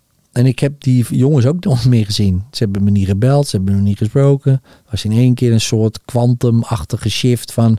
Oké, nieuwe realiteit, klaar. Dus dan is het ook niet moeilijk. Want, het, want voor mij was het ook een vorig leven. Ik was die persoon helemaal niet meer. Ik, ik kende die persoon niet eens meer. Het klinkt heel gek, maar het was geen één ja, seconde. je, je doet net alsof het eh, een, een knopje is waar Maar je dat was het ook, ja. Ja? Voor mij toen, ja. Dat was echt tjoeng over. De omgeving was nog niet zo, hè. Dus, hè want de, de meesten zagen mij nog steeds als Ja. dezelfde. Maar ik zag mezelf niet meer als die persoon. ja, waren ze er sceptisch over? Toen je van, nou ja goed, we moeten eerst nog even zien of het... Ja, eh, tuurlijk. Ja, ik kan, ik kan wel honderdduizend keer zeggen dat ik Stop ermee, En, ja. eh, ja, dat heb ik ook honderdduizend keer daarvoor gezegd. Ja. Maar voor mij was het niet een kwestie van, eh, oh, ik probeer. Het was gewoon, ik, het was net alsof ik het, nou ja, dat klinkt, maar net alsof je het gewoon nooit gedaan had. Ik weet wat dat ik het gedaan had natuurlijk, maar zo'n gevoel van, nee, maar het is klaar. Ik ken die hele persoon niet. Wie is dat? En toen ben ik ook voor mezelf na een jaar begonnen. Wat ook gek was. Dan dacht ook iedereen die is gek. Daarna, na een jaar, begon ik als coach. Is dit ook de tijd geweest dat je met eh, NLP en, eh, hypnose in, in was, aanraking eh, kwam? ja, dat was na, na een jaar daarna, zeg maar ongeveer. Ja. En toen ben ik heel snel eigen praktijk begonnen. Workshops gaan geven. Maar hoe kwam je erbij überhaupt? Omdat ik denk niet dat eh, eh, je van jongs af aan gedacht hebt van als ik later Nee. groot ben, dan word ik eh, de hypnose koning. Nee, nee, nee, zeker niet. Nee, nooit. Nee, Nee. nee ja, omdat hoe ik... kwam het op je pad? Nou ja, het kwam eigenlijk niet meteen, maar nou ja, na een jaar ongeveer. Want ik las een, op een gegeven moment ging, ik- dacht ik van. eh, en mijn oom zei van ja, eh, ZZP'er in de bouw, weet je wel. eh, ga maar naar de KVK, ga maar een seminar volgen en eh, dan eh, kom je wel op, terug of zo, weet je wel. Dan ga je wel, ga je dat niet doen. Dus ik zat daar op dat seminar, maar ik was toen al heel veel met spiritualiteit bezig, ook in die periode. Ehm, en toen zat ik daar tussen allemaal coaches en consultants. En toen dacht ik, oh ja, ik zit hier niet voor niks, weet je wel. Ik ben de enige bouwvakker tussen allemaal coaches. Dus ik moet gewoon coach worden. Of eigenlijk dacht ik, ik, ik moet bedrijfstrainer worden. Ben ik nog, nooit gaan doen, bedrijfstrainer. Maar ik ben toen wel een eh, opleiding gaan volgen, trainer en teamcoach in de Haagse Hogeschool. Daar kwam ik in aanraking met NLP. Ja.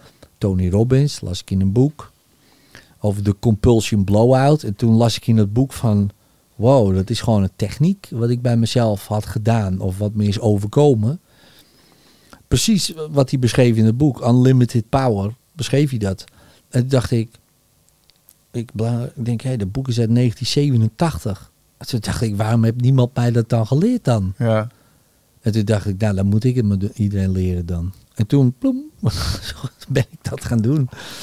Eigenlijk dat. En doe ik nog steeds. Dus eigenlijk gewoon, wat viel er een muntje dat ik dacht, ja, maar als iemand het doet, dan eh, ga ik het wel doen. Ja, want eh, toen die tijd was er niemand die dat... eh, ja, wel, dat bijna- was wel bij- zo. Maar, maar, dit- maar, maar niet, niet dat ik het op school eh, leerde. En ook Nee. niet in dat het heel bekend was. En, eh, en nu is het al wel een stuk bekender. Maar nog steeds is het gewoon voor de meeste mensen abracadabra. Ja. Weet je wel? Van, Van- ja, van- ja, ja. van- ja. Ik, ik zie beelden van eh Rasti Rostelli op eh, tv. Of, of eh, op, eh, vaak op een, een podium of in een tv-show. mensen die rare dingen doen? Of ja. wa- wat, is, wat is hypnose en wat is hypnonsens? Ja, nou ja, kijk, hypnose is een, eigenlijk een staat. Je zou het kunnen vergelijken met kinderen tussen de 0 en 5 jaar. Die hebben dezelfde breinactiviteit als, als mensen in diepe hypnose. Ja, Dus eh, ik hoorde dat jij hebt kinderen van drie. ja, Nou, dat is de leeftijd. Die zijn in diepe hypnose. Ehm, dus die kan je zeggen, oké, je bent nu een cowboy. Oké, boem, en dat zijn ze meteen. Of je bent nu dit. Oké, Ja. boem, dat doen ze meteen. Of, eh, en je, zegt, je wijst naar een stoel en zegt, dit is ons onbewoond eiland. Oké, weet je wel. eh, die doen allemaal gekke dingen. Maar goed, die zijn drie. Dus denk je, ah, lachen toch. Weet je wel, zo. het is, een, het is een spel, Het is, ja, maar die zijn hele rijke fantasie. Ja, maar die zijn, hebben nog geen kritische mind. eh, in de zin van, eh, dat hoort wel zo, dat hoort niet zo, dat mag niet, of dat kan niet. Of dat is allemaal open nog. Ja. Dat komt pas vanaf 7, 8 jaar een beetje. Dat ze denken, oh nee, ik moet me of gedragen, of ik moet zo zijn, of eh, dit kan wel hier en dat kan daar niet. Of, nou, en dan krijg je al die regels. Maar in het begin zijn ze allemaal open voor suggestie. Alles is mogelijk. Nou, dat is bij die mensen op het podium ook zo. Die komen eigenlijk weer in die staat terecht waarin ze ja, heel erg openstaan voor suggesties. Waar ze alleen maar luisteren naar de hypnotiseur. Die zegt, jij doet nu dit. En dat voeren ze gewoon uit. Je moet het zo voorstellen, jij bent vader van eh, bijvoorbeeld van iemand van drie. En je zegt, ja, dat is nu een onbewoond eiland. En jij bent Robinson Crusoe. Je weet niet wie het is. Maar dat is iemand die beheert het hele eiland. En je laat niemand erop. Zo, oké, bam. Die kan dat een uur volhouden. Die kan het een dag volhouden bij spreken. Zo, oh, Robinson Crusoe. Nou, en dat is fascinerend. Want, want in die staat leren ze supersnel. Ja, nou, en in hypnose is eigenlijk ook de staat, want dat vond ik dan interessant. Dus als je iemand op zo'n podium hebt, zeggen: Oké, doe nu dit. Wat nou als je had gezegd, nou ja, iets constructiefs. Hè? Dus vanaf nu eh, ben je bijvoorbeeld niet meer bang voor een spin. Of vanaf nu kan je gewoon presenteren in het openbaar. Of vanaf nu, eh, nou ja, doe je nou ja, wat je wil doen, weet je wel. Dan zouden ze dat ook gewoon uitvoeren. Want als ze dat uitvoerden, voerden ze dat andere ook uit. Want Ja. de, Dus in plaats van om eh, erom te, te lachen en iemand gekke Ja. dingen te laten doen, ga je kijken van, nou ja goed, wat is een bepaalde eh, angst, een blokkade, ga je daar naartoe ja. en ga je daarmee mee werken om dat te Ja. veranderen. ja, en wat wij, de meeste mensen kennen, is dat entertainmentstuk. Ja, Eh, maar ja, je hebt ook zo, zo'n, eh, met zo'n klokje, weet je wel. Nou ja, dat deden we vroeger misschien, maar Ja. dat hoeft nou helemaal niet meer. Hè, dus je hebt het entertainmentstuk, maar je hebt ook het therapiestuk. Ja, waar bijvoorbeeld psychologen zeggen van, nou ja, 15 of 20 sessies eh, is kortdurende therapie. Nou, hypnotherapie is drie sessies en dan heb je het meeste gewoon, dan heb je het gewoon opgelost. En soms zelfs in één. Nou, dat is voor een psycholoog al gewoon, we, ja, maar dat kan niet, want we, 20 sessies is toch echt kortdurend. Ja. Nou ja, dat is voor mij 20 sessies, ik denk, wat zijn we allemaal aan het doen, man, dat is toch veel te lang. Weet je wel, drie is zat. Soms vijf, soms acht. Eh, maar is, dan voor, voor mijn idee al heel lang. Nou, dat is ook een bepaalde mindset, maar ook een bepaalde techniek waarmee mensen werken. Want als ik jou in een bepaalde staat breng, waarin je ook wil zijn dan, en, en jij kan doen wat je wil, dus je leert iets ehm, over bijvoorbeeld je blokkade of je trauma of wat dan ook, en je leert dat af. En je zegt, je, oké, ja, nou inderdaad, ik doe het gewoon niet meer. En het is zo, wat best wel vaak gebeurt. Waarom zou je dan nog eens een keer 19 keer terug moeten komen? Voor wat? wat om nog eens een keer te zeggen van, goh, en hoe is het nu? Ja, gaat nog steeds lekker, man. nou, zodat eh, Ja. de therapeut op een extra leuke vakantie kan, bijvoorbeeld. Bijvoorbeeld. Maar ja, ook vanwege eh, de therapeut hun eigen mindset. Want ze geloven ook niet dat dat kan. En wij hebben best wel veel psychologen in de opleiding. Ja, Eh, en die geloven in het begin ook niet dat het kan. Die denken, ja, die Edwin die lult me wat en die zegt het wel. En eh, ja, ik heb het wel eens gezien een keer. Maar ja, dat kan ook iemand wel meespelen. Of die doet gewoon mee. Weet ik veel. Die hebben ook allemaal van die ideeën erover. En dan gaan ze het zelf doen. Dus dan leren wij gewoon die techniek aan die mensen. Nou, dan gaan ze het zelf doen. Dan denk ik, shit, ik ben veel sneller klaar. ja, En dan denken ze, oh, dat is eigenlijk wel. Dus ik heb opeens meer tijd. Eh, nou, dan kan je kiezen of ik ga meer cliënten behandelen of, ehm, weet je wel, of ik ga gewoon wat andere leuke dingen doen. Maar dan denk ik, ja, als die mensen moeten daar dus achter komen bij een opleiding van Edwin. Dan denk ik, serieus, kunnen ze daar niet gewoon iets eerder achter komen? Weet je wel? Kijk, ik vind prima als alle psychologen bij mij zouden komen. hè. Begrijp me niet verkeerd, hè. ik ben een commercieel iemand, dus eh we komen allemaal lekker langs. Maar het zou ook wel interessant zijn als je dat gewoon op je opleiding krijgt. Al Ja. krijg je er maar iets van. Ja, ik, ik vind dat heel interessant, ja. Dat je weer denkt van dat je het, het systeem of hoe dingen werken gewoon af en toe niet helemaal. Ja, ik eh, snap, ik snap er helemaal niks van. Maar ik denk ook dat je daarvoor gestudeerd moet hebben om dat te begrijpen. En dat heb ik dus niet. Dus, eh, dus ja, daar ga je al. Ik, want ik begrijp het gewoon niet. Ja, Ja, ja. Maar ja, Ja, ik heb goed. ook niemand gevonden nog die mij dat ook goed kan uitleggen. Hè. Dan zeggen ja, nee, maar dat komt hierdoor. Ik snap, dan snap ik het nog niet. nou ja, volgens mij is niet alles eh, te verklaren of uit, uit te leggen. Nee, mij kan je, het is voor mij heel lastig uit te leggen dat je iemand met een bepaalde problematiek zo lang moet gaan behandelen. En dat hij daarna zegt, nou, ik heb wel stappen gemaakt. En dan zeg ik, welke richting op je? Wat, wat, stappen? Eh, Is het opgelost? Nee, nee, nee, maar dat kan ook niet. Nee, nee, dat is heel moeilijk. Heel moeilijk. Jezus, hoe ben jij gehypnotiseerd? Dus die therapeut die gaat zeggen, nou, ook zie je dat zit heel diep. Ja, nee, dat wordt lastig. 20 sessies. 20 sessies minimaal. nou, zo kan ik het ook. Ja, maar ik ben daar veel te ongeduldig voor. Dus dat werkt bij mij niet. Ik denk, oh ja, dat doen we even of eh, zo. Ja, En dat is ook niet altijd zo, maar nooit 20 keer. Nee joh, dat is zo waanzin. Wij kunnen die mensen nogmaals ook niks aan doen, want die zijn zo getraind. ja. Nou, ik denk dat dat, eh, daar valt een hoop eh, te halen nog, ja. Oké. Dus eh, willen ze leren hoe ze het kunnen doen in, eh, in drie sessies, dan eh, moeten ze bij jou zijn. Ja, dat sowieso. Maar ja, Sowieso goed, moeten ze bij jou zijn. Ja, Ja, ja, ja. dat is logisch. Ja, dat is wel logisch. Maar ik zou nog beter zou zijn, goh, leer het op, op een psycholoogopleiding of zo. Of Ja. aan een psychiater. Maar ja, die, weet je wel, dan zeggen we, nou, we hebben hier een half jaar, krijg je ook hypnotherapie.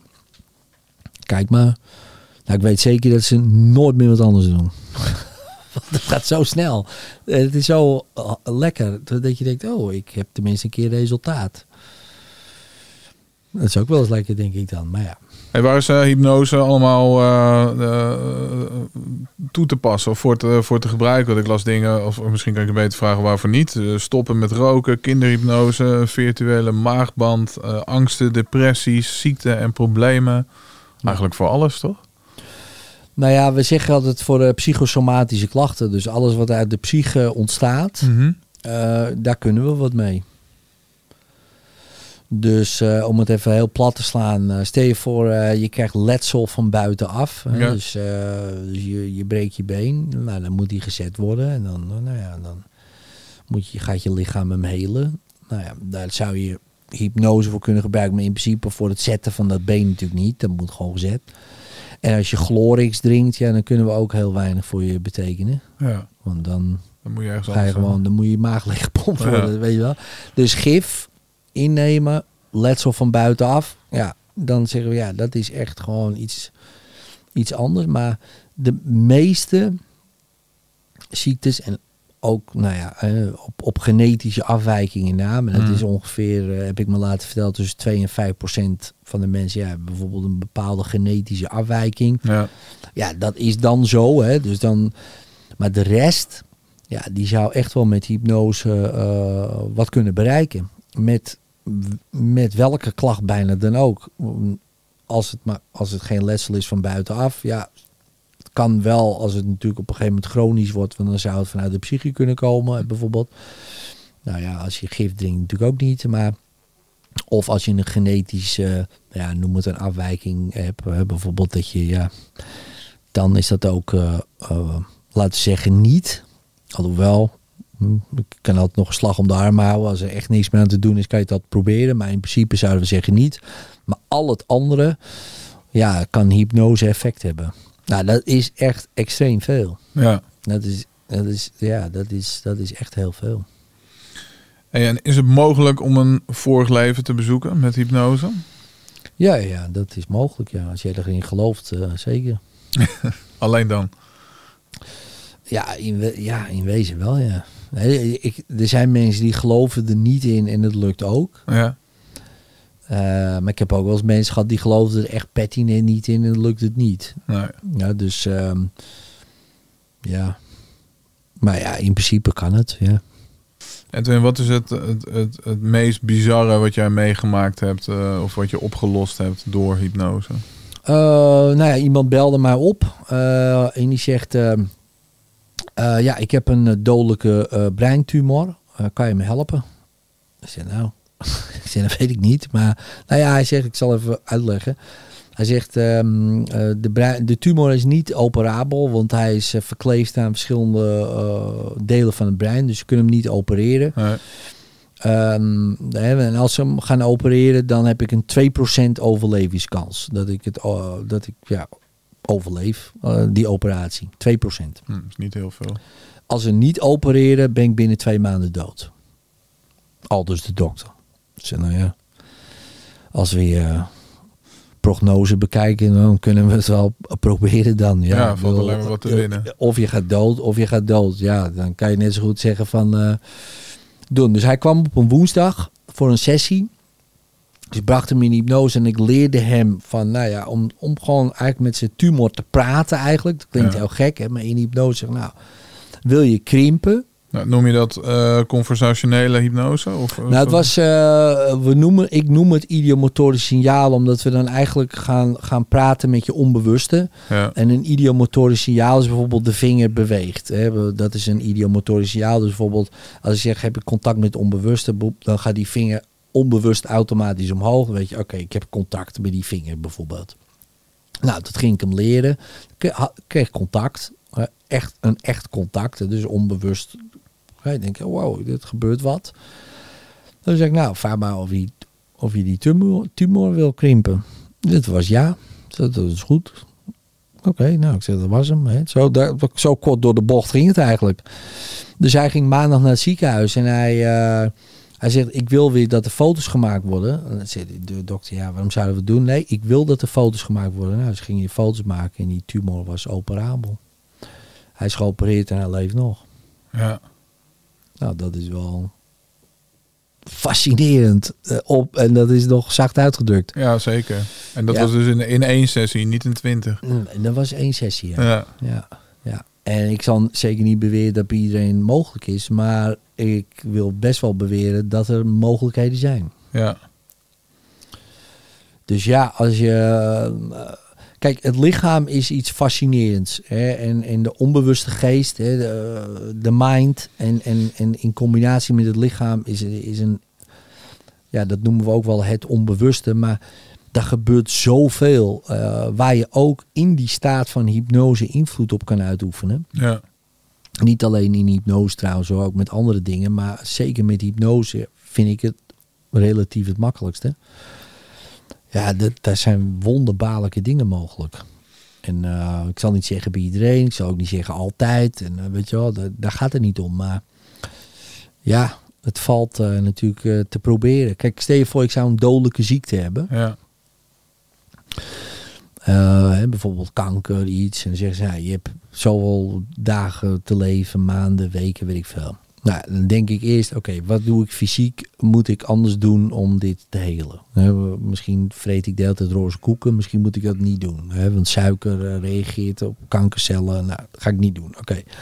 Bijvoorbeeld emotioneel. Heb ik nog emotionele trauma's die ik misschien, weet ik veel, die invloed uitoefenen? Nou, ga ik onderzoeken. Mentaal, wat geloof ik erover? Geloof ik dat ik kan genezen? Geloof ik het niet? Geloof ik dat ik nu ter plekke dood neerval? Wat geloof ik over kanker? We- Weet ik veel allemaal.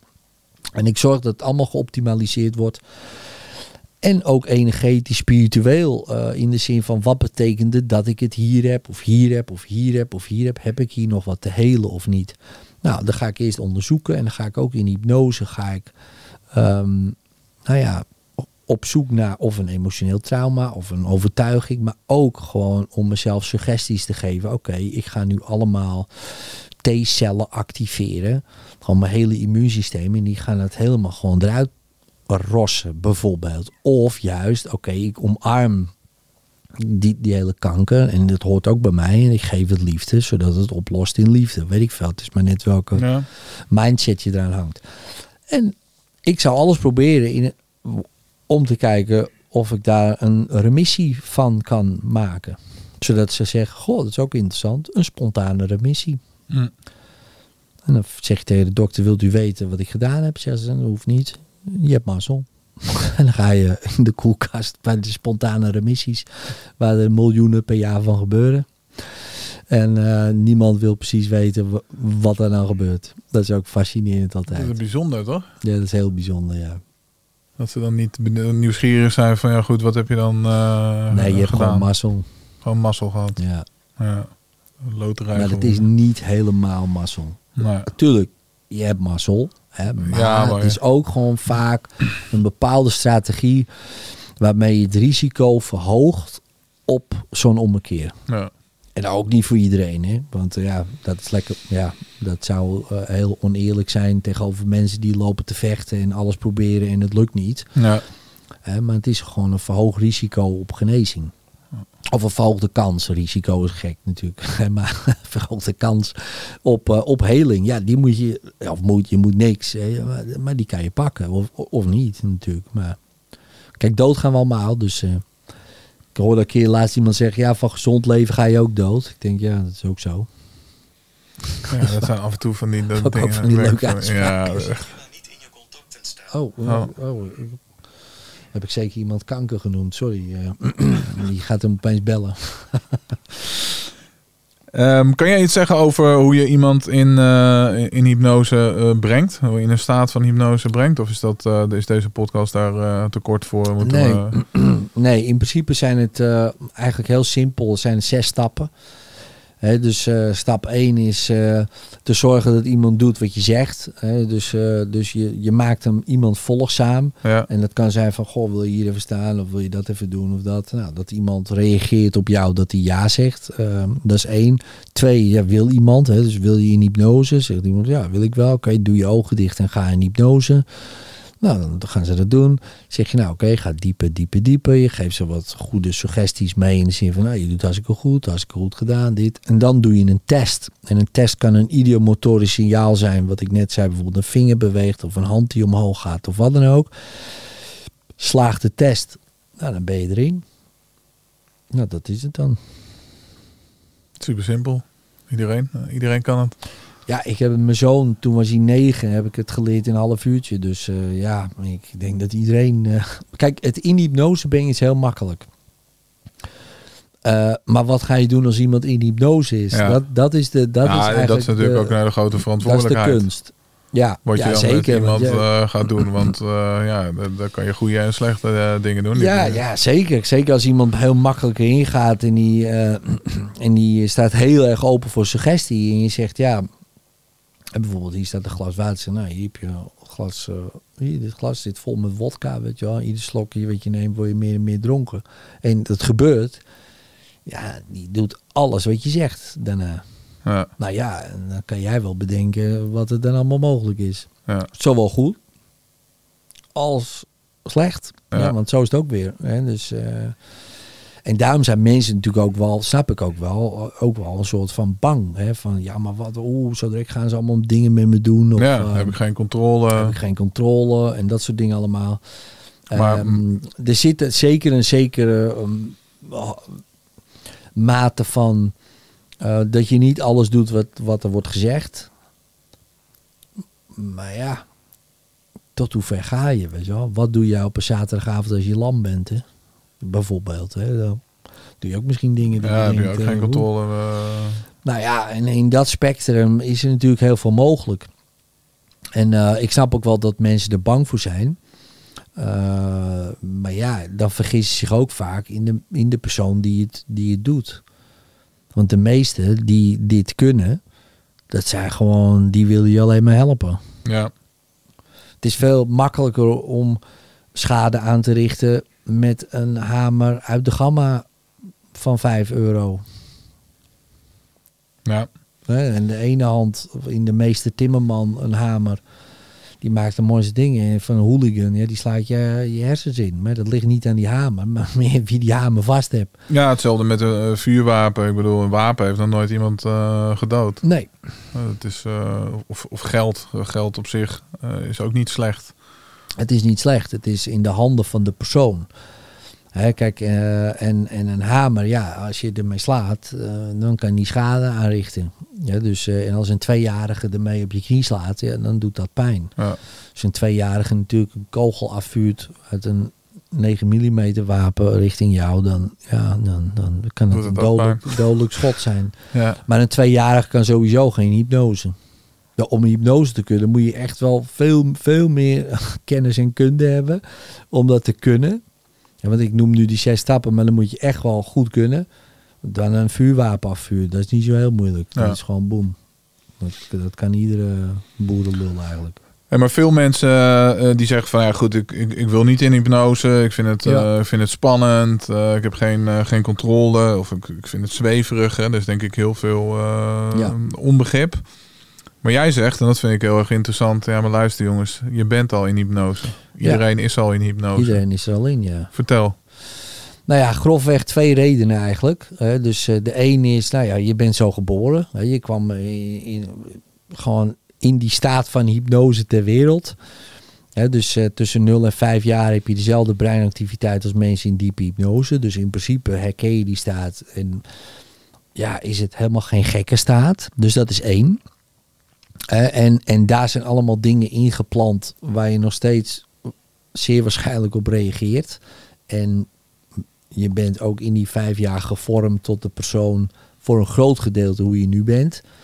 Niet voor het allergrootste gedeelte misschien, maar zeker voor een groot deel. Dus dat is één. En een tweede reden is, ehm, ja, ga maar na. Hè. Dus we hebben één planeet, hè, één wereld. En we hebben 8 miljard mensen op die wereld. En 8 miljard mensen denken eh, allemaal wat anders over die wereld. Ja, en dat is fascinerend. Hè. Ja. Dus dan heb je je vader en je moeder. 20.000 genen aan de ene kant, 20.000 aan de andere kant. Die komen bij elkaar, die gaan husselen. En voilà, eh, we hebben iemand eh, met 20.000 genen tegenover ons. paar duizend genen meer dan een fruitvliegje. Dat is Ja. ook fascinerend. Ja. Hè? Dus eh, vroeger dachten ze, nou, als we alle genen van de mens hebben, hè, die Human Genome Proje- Project was dat, nou, dan, dan, dan hebben we antwoord op al onze vragen. Er moeten minimaal een paar honderdduizend zijn, want ja, een fruitvliegje heb je al eens 15.000 geloof ik. En toen hadden ze kwamen, shit, maar 20.000. Bijna hetzelfde genetisch als een chimpansee. Dat scheelt heel weinig. En, en ik geloof 60% zijn we hebben dezelfde genen set als een banaan. Nou ja, daar ga je al. Dus ja, dat zegt nog niet heel veel. Wel wat hoor. Het is niet dat het niks zegt. Maar goed, dus dat is de ene kant. Dan heb je nurture, dus waar word je, eh, welk gezin word je geboren? Nou, en als je in die staat bent van 0 tot 5, dan heb je allemaal hypnotiseurs om je heen, je ouders. Bijvoorbeeld, laten we even je ouders noemen. Stel voor, je hebt die eh, om je heen gehad. Ja, waren niet per se de beste hypnotiseurs aller tijden. En die zijn opgevoed door mensen die hadden geen idee wat ze aan het doen waren. Je ouders hebben ook geen idee wat ze aan het doen waren. Jij hebt geen idee wat je aan het doen bent. Daardoor, ja, je doet eigenlijk maar wat. Hè. Dus ben je geboren in de jaren 70 en nu is het 2023. En, en de hele tijd is veranderd. En dan ben je opgevoed door mensen die zijn opgegroeid in de jaren, in mijn geval 40 en 50.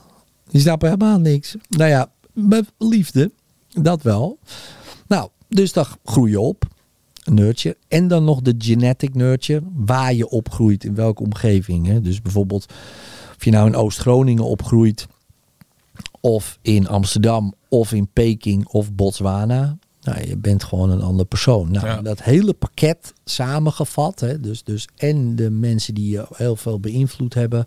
En de omgeving die je beïnvloedt. En je eigen ervaringen natuurlijk.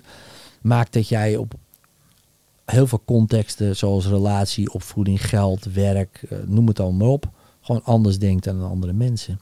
En niemand denkt precies hetzelfde zoals jij.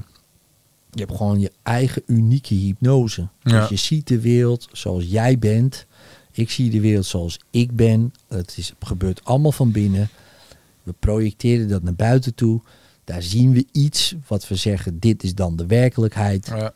Nou ja, en, en jij hebt daar een heel ander... Als jij... eh, Ja, we door- zitten hier in dezelfde setting, dezelfde in hetzelfde gesprek. Als wij door een straat heen lopen, dan denk jij van, ah, dat is misschien een leuk beleggingspandje. Ja, bij precies. Ik overal, eh, kansen, en, ik, ja. en, ik, en ik loop gewoon over straat en ik zie bijvoorbeeld een winkel. Dus ik denk, oh, geinig. Weet je. Ik zie hele andere dingen. Ja. Ik let op hele andere dingen. En we lopen allebei door dezelfde straat. We kunnen de straat beschrijven, maar jij kijkt op een bepaalde manier naar. Ik kijk er door een bepaalde manier naar. En hoe komt dat? Ja, we hebben allebei onze eigen hypnose. Is dat erg? Nee. Als hij werkt, top. Werkt hij voor je. En als hij niet werkt voor je, is dat ook eigenlijk wel interessant. Want dat is dus ook een uitnodiging om dan te denken: Goh, misschien moet ik wat anders gaan geloven. eh, zodat ik ook wat anders ga ervaren, zien, horen, ruiken, voelen, proeven. Want als ik me meer in jouw wereld ga begeven, loop ik opeens ook over straat. Dat ik denk: hé, hey, dat is eh, misschien wel een leuk appartementje. Of, eh, weet je wel. Ja. Maar nu niet. Dus gewoon omdat je daar bewust van bent en dan verandering, dat daar al- je aandacht gaat verleggen, je focus gaat verleggen, gaat daarmee ook je werkelijkheid of je perspectief veranderen. Ja. En daarmee laat je ook weer andere dingen weg. Ja. Weet je wel, want ja, Die zijn er nog wel, maar daar ligt ja, de focus dan niet meer. ligt de focus daar niet op. Ja. Nou, jij hebt kleine kinderen. Jij ziet waarschijnlijk meer kleine kinderen dan ik. Ja, Ik zie ze bijna niet. nee. Maar vroeger wel. Dus vroeger toen ik net geboren was, zag ik overal wandelwagens en baby's. En ik ja, of dat, dat je aan, aan het rijlessen bent en dan pas vallen al die eh, rijscholen, eh, die auto's opeens op. Ja, Of, eh, en opeens zijn ze weg. ja. Heel af en toe zit er nog eentje voor je, weet je wel. Maar verder heel irritant. Ik, jongen, jongen. Maar, maar anders, opeens zijn ze weg. Maar ze zijn er natuurlijk nog. En het is niet veranderd. Alleen jouw hypnose is veranderd. Nou, en dat is dus wel heel interessant. Ik noem dat dan een hypnose. ja, maar jij noemt Eh. veel meer dan dat een hypnose. Ook bijvoorbeeld hè, vanuit eh, school wat je meekrijgt of een overheid. Of je had Ja, het over een stop, eh, stoplicht dat je in de midden... ja. Ja, we zijn helemaal vol met die regels. Dat is niet normaal. En Jij zegt dat allemaal is allemaal hypnose. het is één grote hypnoseshow natuurlijk.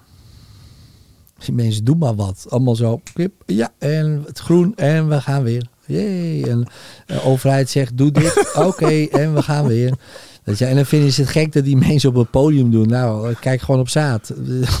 mensen doen, er lopen een supermarkt binnen. Die, die zien een aanbieding en die pakken het. Ja, ja laten we dan over, over corona en alle maatregelen dan maar niet eh, beginnen Nou, natuurlijk. ja, want- hetzelfde toch? En mensen opeens loopt iedereen met een mondkapje. En opeens loopt iedereen eh, die dingen te doen.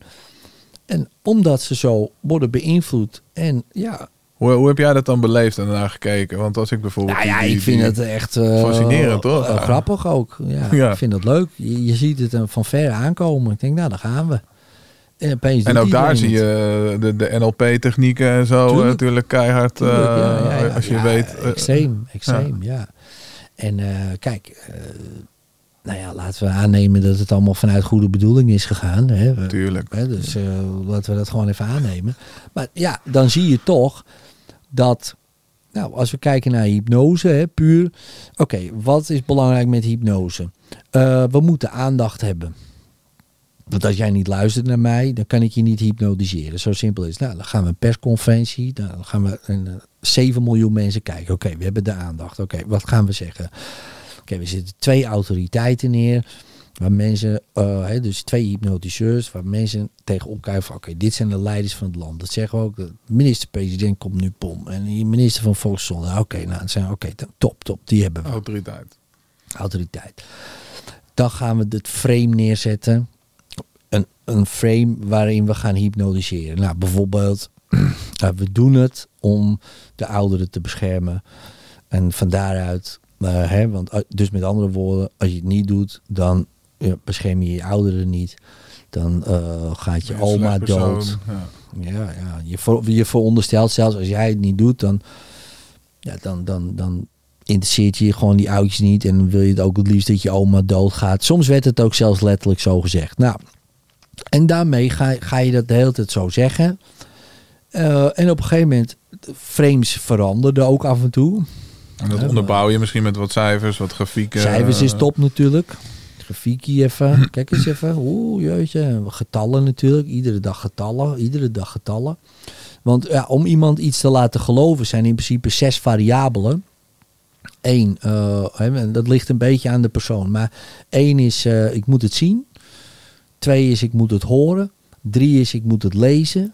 Vier is, ik moet het eh, ervaren. Zelf ervaren. Dan denk ik, oh ja, ik ben ook ziek, bij spreken. Hè. Vijf, het moet gezegd worden door een autoriteit. En zes, op een bepaalde tijdsframe.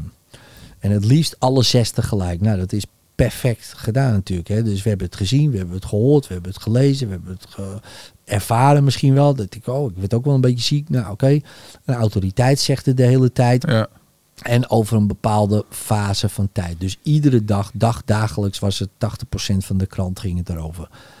Ja, dan, dan, dan kan je bijna niet anders dan erin meegaan. Voor de meeste mensen. Nou, dan heb je een paar van die mensen die eh, zijn anti, eh, eh, anti, maar die zijn op alles anti. Dus die- die gaan er dan precies tegenin. Weet je, die zeggen, oh, ik moet zelf nadenken, weet je wel. Dus ik ga er tegenin. Nou, die strappen net zo hard in die valkuil. Want die wordt alleen maar getriggerd door iets. Dus jij zegt, die zit eigenlijk in een andere hypnose? Ja, ja, zeker. Ja, absoluut. Ja, natuurlijk, natuurlijk. En die zie je dan weer. En die volgen dan weer blindeling een andere autoriteit. Ja. Dat hebben ze gezien. En dat horen ze van die. En die gaan weer zo'n YouTube-algoritme, weet je wel zo. En denk, oh ja, oh goh, wie is hier nou het schaap, denk ik dan. Nou, maakt niet uit. Ik vond het altijd, ik vond het heel grappig om allebei die kanten te zien. Maar ook wel interessant. Ja, want ik, Ik- ik zag jou in filmpjes afgeven op beide eh, eh, kanten. ik probeer dat kampen. een beetje de Ja. middenpad. eh want ik dacht wel, dus we weten nu, we weten nu hoe we eigenlijk een heel volk kunnen manipuleren. Hè, om het te zeggen. Dat weten we nu. Stel je voor, we, hadden die, we doen het nog een keer, twee jaar lang, en we doen het op leefstijl. Gezondheid. Ja. Niet drinken, niet roken, naar de sportschool, hard trainen, rennen met het lijf. Zoiets. Ja. Twee jaar lang. Als je het niet doet, al die frames. Gaat je oma dood, weet ik wel wat je allemaal moet zeggen. Weet je wel zo. Dacht, het zit, dan, ik zweer het je. Zo zou de maatschappij heel anders... eh, ja hoor, dan zie je iedereen in van die... En wat belangrijk is, je moet wel van die roze sokken tot hier. Nou, en dan, ik zweer het je, echt 70% rent dan met van roze sokken buiten. Dat is toch geniaal? Ja, ik denk, waarom niet? Ja, ik kan er dat- echt van genieten, volgens mij. Nou ja, ik denk ook, we hebben nu eindelijk iets gevonden waarmee we eigenlijk 70, 80% van Nederland gewoon gezond kunnen maken. Dus dit was eigenlijk ook, en dat geeft ook weer aan hoe je hypnose op verschillende manieren kan Ja, gebruiken. nu was de intentie deze manier. Ja. Angst en, en oeh, jeetje, zo direct gaan we allemaal dood. En, en haal een prik. Hè. Daar kwam het op een gegeven moment op neer. Dat was dan de oplossing voor het probleem. Nou, oké, dat is een goede testcase voor, ik denk nou, doorpakken met hè, 500 gram groente per dag. Of gooi, er- gooi er wat anders in. Kijken wat er gebeurt. Eh, Nou, elke, ik elke denk- dag persconferentie. Elke dag persconferentie. Dat Rutte daar weer met een appel. Precies, jongens. Je weet wat ik altijd zeg. En dan de minister van Volksgezondheid in, in zijn sportpak. Zo, kom op jongens. We moeten trainen. Trainen moeten we. Zo, nou, ik zweer het je. Ja, we hebben het nu gemerkt. 70, 80 procent. En dan zeggen mensen, ja, ik kan niet in hypnose. Ik denk, nou, nou, van mij, dat ging prima. Als we maar lang genoeg volhouden. Zie je dat het dus effect heeft. En eh, een paar mensen natuurlijk niet. Weet je wel, eh, die hou hou je altijd wel. Maar ik denk, als je dit nou voor het goede doet. Hè, ik zie dat altijd wel. Ik denk, ja, dan, dan, dan zouden we dus, dat hebben we nu dus gezien, in twee jaar tijd een enorme Ja, het is wel fascinerend om te zien hoe je in een, in een korte tijd iets kan... Ja. Want niemand had verwacht dat ze dat zouden doen. Als je dat tegen iemand had gezegd. In Nee, maar goed, kijken naar wat er 2020, gebeurd is in de Tweede Wereldoorlog. Met hoe heel Duitsland als natie bijvoorbeeld in een hele korte tijd mensen helemaal geïndoctrineerd zijn. Mede door Ja. De media en, en, en de kudde en, Ja. en allerlei technieken. Ja. Ik bedoel, eh, mensen denken van ja, hoe kan dat dat dat toen gebeurd is? Nou ja, je ziet het. Je ziet het. Het is niet zo, het is Het is niet zo moeilijk, moeilijk, hoor. Dus nog steeds kan het. Weet je wel. Het is echt niet moeilijk. En, eh, maar ja, dan denk ik, wa- wa- wanneer gaan we dat nou eens een keer voor het goede gebruiken? En het goede in de zin van, eh, nou ja, als we zien welke crisis we afstevenen, hè, noem een gezondheidscrisis. Waarom, waarom gaan we dat, de- deze strategie dan niet gebruiken? De propagandastrategie, zo noem ik hem even dan. Om ja, goede dingen te propaganderen.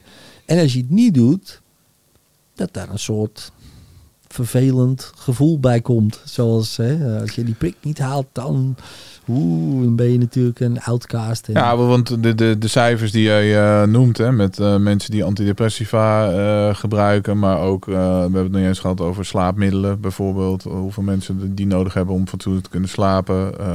Ik geloof 50% van de Nederlanders overgewicht op dit moment. Ja. Ja, zo kan ik nog wel even doorgaan. Ja, dat is pas een echte gezondheidscrisis natuurlijk. Zeker. Hè, met alle hart- en vaatziekten en, en diabetes Ja. en alles wat daarbij Het kost komt. klauw met geld. Hè? komt. Dus, maar ja, kijk, het is ook een, eh, hoe heet het? Mijn, mijn, mijn moeder die heeft eh, kanker gehad. Nou, gelukkig allemaal genezen. En ehm, ja, u kunt in aanmerking komen voor immunotherapie. Nou, immunotherapie is een soort chemo-achtige stof. Hè? Dus, Ja. maar werkt supergoed. Het is gewoon echt de next big thing in, in, in, in, in die kankerland, zeg maar. Ja. Dus, eh, dus dat werkt heel goed. Eh dus ik nou, voor iedereen beschikbaar. Ja, nou ja, dat kan niet, want ehm, dat kost ongeveer per patiënt, als we dat bij iedereen zouden doen, een kwart miljoen. Om eh, te geven. Dus we doen het niet bij iedereen. En toen zei ik, ja, maar werkt het er niet voor iedereen? Ja, werkt echt goed, man. Bijna op alles. Ik zeg, oh. Maar een kwart miljoen, zei u? Ja, ja ongeveer. Soms wat minder. Dus ik rekenen, dus ik tellen zo. Ik kan het snel rekenen. Als ik 15 mensen zo in die zaal zie, Ja. die iedere dag komen om eh, een shot te halen. Nou ja, reken zelf maar uit. Zo snel kun jij het niet verdienen hoor. Nee. Mijn hemel. Dus dan kan je je ook voorstellen. Stel je voor, ik zou dat middel. Hè? Dus ik ben gewoon een commercieel en ik denk niet aan leven. En ik kan levens redden. En ik heb een middel gevonden wat die levens kan redden. En het kost kwart miljoen per patiënt. Ja, per zoveel behandelingen dan. Hè? Dat is. Ja, dan is het mij natuurlijk best wel. En denk, ja, stel je voor die kanker is helemaal weg uit de wereld. Ja, dan, dan zit ik met dat spul. Ja, Het zou wel dus- lekker dus- zijn als, eh, als er toch wel een paar procent eh, overblijft dan. Ja, dus je wil zeggen, voor sommige problemen zijn wel degelijk oplossingen. Maar is de vraag of eh, men wel wil dat het opgelost wordt. Of dat wel het echte belang is. Ja, en het kost uh, klauwen met geld. En dan denk ik van ja, willen we, de, wi- willen we die ziekte wel de, helemaal de wereld uit? Of, of zijn er misschien nog wel belangen die denken van nou, dit is me dan wel, levert mij ook wel wat op. Hm. Nou ja, en, en daar zit je altijd een soort van, kijk, als je iets uitvindt wat heel goed werkt, weet je wel, eh, en, en je vraagt daar geld voor, dan denk ik top, prima, moet je ook doen. Maar op een gegeven moment, als het natuurlijk doorslaat naar. Ik ben bijvoorbeeld een beursgenoteerd bedrijf en ik moet de aandeelhouders tevreden houden en het gaat om de winst en ik moet wel goede kwartaalcijfers. En die kwartaalcijfers die staan of vallen met het aantal patiënten wat ik een behandeling geef. Ik doe maar wat, ja. En ik moet steeds groei laten zien. Ja, of die cijfers worden belangrijker dan daadwerkelijk Dan- dan de mensen gezond eh, maken of helpen. Ja. Ja, ik ken iemand die, eh, die, die, die, verkoop, die verkocht eh, chemo, chemo, zeg maar. En die, hij zegt, ja, wij juichten echt als een grote order werd verkocht, weet je wel. ja, Want het was gewoon te gek. Yes, weer zoveel miljoen, dit en dat. En toen kreeg zijn dochter kanker. En toen dacht ik, shit, daar gaat het natuurlijk heen. Ja. En zijn dochter is ook overleden. Helaas en verschrikkelijk. Maar toen kreeg die man opeens echt gewoon letterlijk te zien van... ja, maar dit is hier waarvoor jij stond te juichen eigenlijk, hè? Dit is wel even zo boom in your face. confronterend. Ja. En toen dacht hij, shit man, dat is ook niet goed. Nee. Maar ja, goed, het redt ook levens. Hè? Dus, dus het is ook wel goed. Maar ja, het is altijd weer zo'n... Spanningsveld. Ja, het is ja. echt een spanningsveld. Ja, ja, precies. Dat is het mooie woord daarvoor, ja. Edwin, wat eh, ligt er naast je op eh, Ja. het eh, gouden eh, bankje? Ik zie een eh, zwarte doos en daarop staat... Ja, match worn shirt, ja. Nou ja, dit is, eh, dit is een beetje... eh, want ik moest een symbool eh, voor wie ik ben. Ja, Eh, dus ik dacht, nou, dan neem ik een Ajax shirt mee. ja, Want Ajax staat voor mij voor eh bravoure en bluff. Dus met een beetje bluff gewoon je soms naar binnen lullen. Een beetje bravoure van, hé, hey, weet je, hyp- hypnose. Oh, eh hè, want in hypnoseland bijvoorbeeld, ja, het zijn heel serieuze mensen. Weet je wel, we zijn bezig met therapie. En ik Wauw, ja, huppakee, weet je wel. Mensen zijn veerkrachtig, weerbaar, huppakee, Ja. weet je wel. Eh, soms moet je mensen gewoon een beetje duwen. Gewoon, gewoon hup. En dan gaan ze vanzelf wel terugduwen. Zo, oh, wat nou? Ik denk, hé, hé, er zit leven in. Ja. Nou, let's go. Hè. Dus dat is een beetje En, voor en je mij... hebt op de, de, de website ook staan, hè, we, we nemen lachen vrij, eh, vrij, Ja, serieus. zeker. Ja, Ja. ja, want Ja. het is al serieus genoeg. Dus daar staat eh, dit shirt voor. Eh, dit is een shirt wat gedragen is door Anthony. Anthony die speelt nou bij Manchester United. Die maakte toen de winnende eh, tegen Ajax eh, Feyenoord eh, in de 88e minuut. En daar was dit shirt van. Dat shirt trok hij toen uit en dat werd toen door een supporter meegegrist. En daar was toen een hele ophef over op Twitter. Van dat kan toch allemaal niet. Toen hebben ze dat, heb je dat shirt weer teruggegeven, weet je wel. Toen hebben ze dat geveild voor een goed doel. Dus daar heb ik eh 9200 euro voor betaald. Voor dit shirt. 9200 euro. 9200 euro. En al dat geld is naar het eh, Emma Kinderziekenhuis gegaan. En dat staat ook, vind ik, eh, symbool van niet alleen bluff, bravoer en kom op, we gaan de wereld veranderen, impact. Maar ook wat je krijgt, gewoon een deel weggeven naar mensen die het echt gewoon beroerd hebben. En in Emma Kinderziekenhuis liggen kinderen die hebben het echt ook beroerd. En eh, nou, als ik daar dan nog een eh, leuk eh, symbool voor krijg, in dit geval dit shirt dan, voor Anthony, want ik Ajax Feyenoord, dan denk ik altijd, yes, rivaliteit, is ook leuk, competitie. Maar ja, waar gaat het nou echt werkelijk om? Ja, is om mensen helpen. Dus, dus ja, vandaar dat ik dat... Maar als je het over steenrijk hebt, dan is dat natuurlijk super mooi dat je 9200 euro ja, kan, doneren kan- aan, kan aan doneren, ja, ja, ja, zeker. Kijk, en dat bedoel ik met voel je je steenrijk. Ja, ik kan in principe kopen wat ik wil. Nou wil ik niet heel veel. Hè, dus ik wil niet een, een Bugatti van een miljoen, want die kan ik ook niet kopen, maar die wil ik ook niet. Eh, maar dit wilde ik wel en dan kan ik dat, dan kan ik dat wel kopen, ja. Ja, Nou, en als het dan ook nog eens, eh, want dat is eigenlijk nog het belangrijkste, anders had ik het niet gedaan. eh, voor die 9200 euro, ja, dat Naar een goed doel doel gaat, gaat, ja. dat, is, dat vind ik echt gek. maar mooi dat je het kan doen. En helemaal mooi dat je het ook daadwerkelijk doet. Want er zijn natuurlijk heel veel mensen die het zouden kunnen doen, maar het niet, niet doen. Ja. Klopt, Dus- ja. Nou, wij, wij hebben vorig jaar voor eh, bij elkaar 60.000 euro aan goede doelen gegeven. Dus ja, dat is natuurlijk gewoon cool om... Van, eh, vanuit het hypnose vanuit het instituut. Hypnose Instituut. En dit was er één, eh, dit was dan 9200 en de rest nog naar het vergeten kind. Mooi. Dus dat, ehm, ja, ik denk, ja, kijk, als je het niet hebt, kan je het ook niet geven. Hè, maar als je genoeg hebt, ja, dan is het altijd wel goed om, eh, om een deel weg te geven naar mensen die het gewoon minder hebben. Zeker. En, op, om, en hoe je het doet, doe je het. Hè, dat maakt allemaal niet uit. Maar dat, dan, dan vind ik, merk je echt de waarde van geld.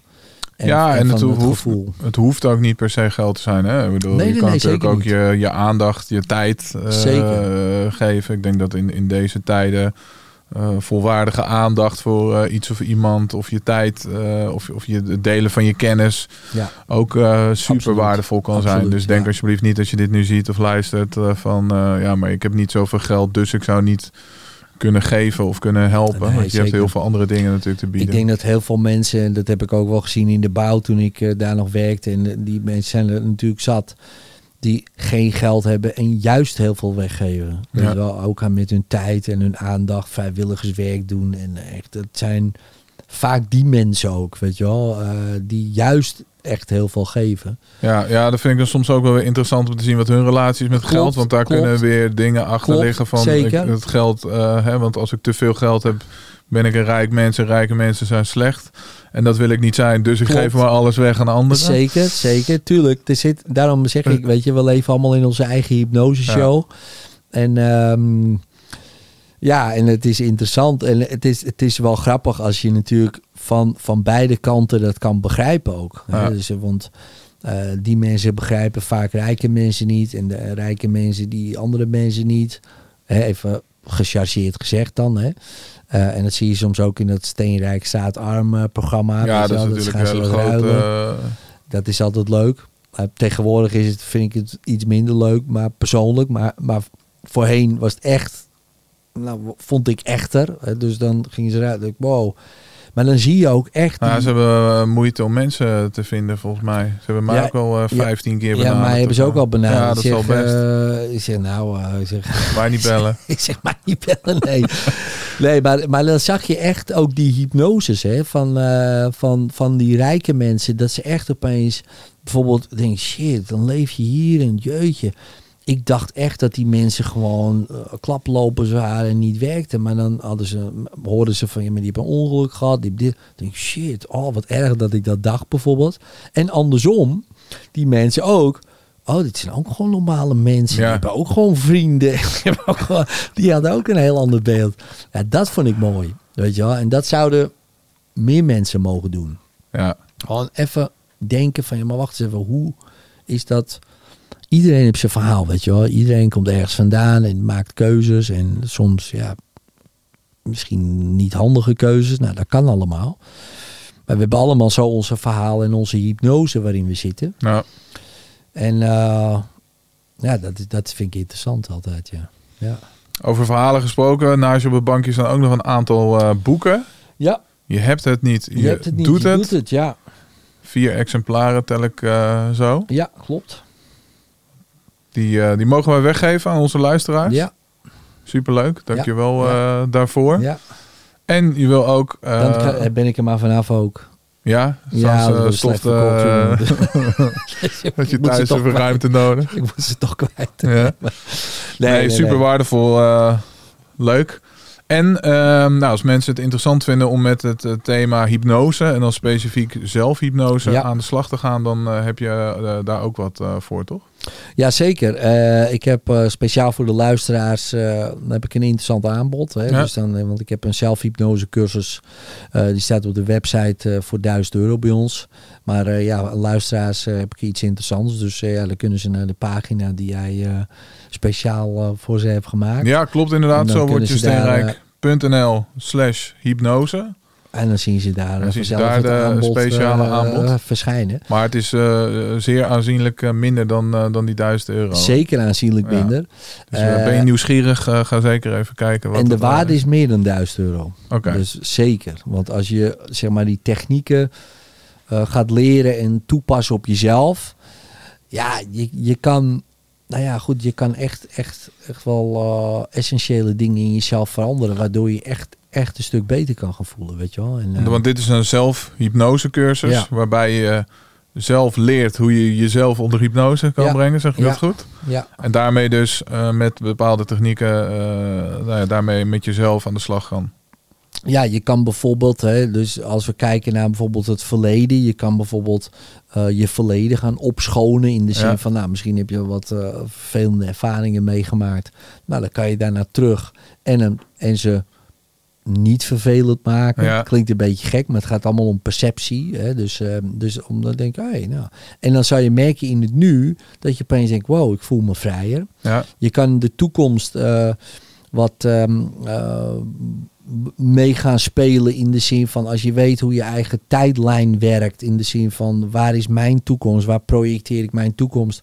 Kan je daar doelen gaan stellen die eh, dan sneller en zeker worden gerealiseerd. Omdat je ze op een tijdlijn zet in plaats van in het luchtledige van ja, ik denk eraan. En, eh, en dat is ook een hele interessante. In principe programmeer je je onderbewuste daarmee om daar de hele tijd op te focussen. ja. Dan hoef je er niet de hele tijd aan te denken. En dan krijg je hetzelfde als wat jij in de straat loopt. Dat je denkt, oh, dat is misschien wel een leuk ding. Of dat. dat gaat dan automatisch. Of zoals bij jou ook nu automatisch is, denk ik. Eh, en in het nu, om contact te maken met je onbewuste. Wat ik al zei met bijvoorbeeld de idiomotorische signalen. Dat je echt aan jezelf, eigenlijk aan je lichaam en je onbewuste geest kan vragen. Wil je dit voor me doen? ja. Krijg je een ja, dan heb je een ja. En dat is fascinerend, ja mooi. wat er dan kan gebeuren. Dus ja, dat gun ik iedereen. Dus eh, nou ja, ik zou zeker kijken op de pagina. Ja. Zo word je steenrijk.nl slash hypnose. Voor, Klinkt goed. om kans te maken op een van de vier boeken. Ja. En eh, om meer informatie te vinden over de zelfhypnosecursus. Ja, top. Edwin, gefeliciteerd. Jij bent eh, officieel eh, de allerlangste Zo word je steenrijk. Ja. Volgens Yes. mij heb je mij onder hypnose Top, gebracht. top. Ja, dat is altijd wel mijn doel, moet ik zeggen. Ja? Ja, om altijd de langste ik, ik blijf ook de hele tijd praten en dan hoop ik dat ze niet zegt, hey, stop, stop, Stop, stop, stop. Ja. stop nu.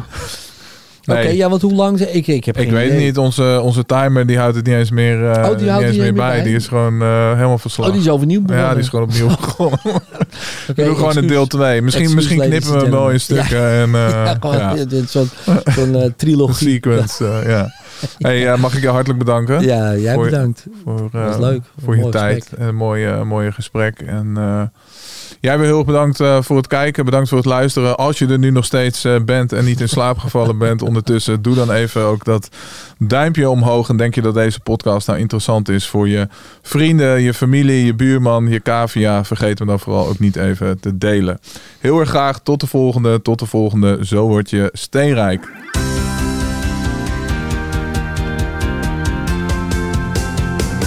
Dankjewel voor je tijd en je aanwezigheid. Superleuk dat jij bij deze podcast was. We hebben ook een website www.zowordjesteenrijk.nl. Daar kan je alle oude afleveringen terugvinden en terugluisteren. Je kan je abonneren op onze nieuwsbrief en daarmee krijg je heel erg veel waardevolle financiële tips. En we hebben heel erg veel speciale acties en kortingen met onze gasten. En welke Nederlander houdt er nou niet van korting?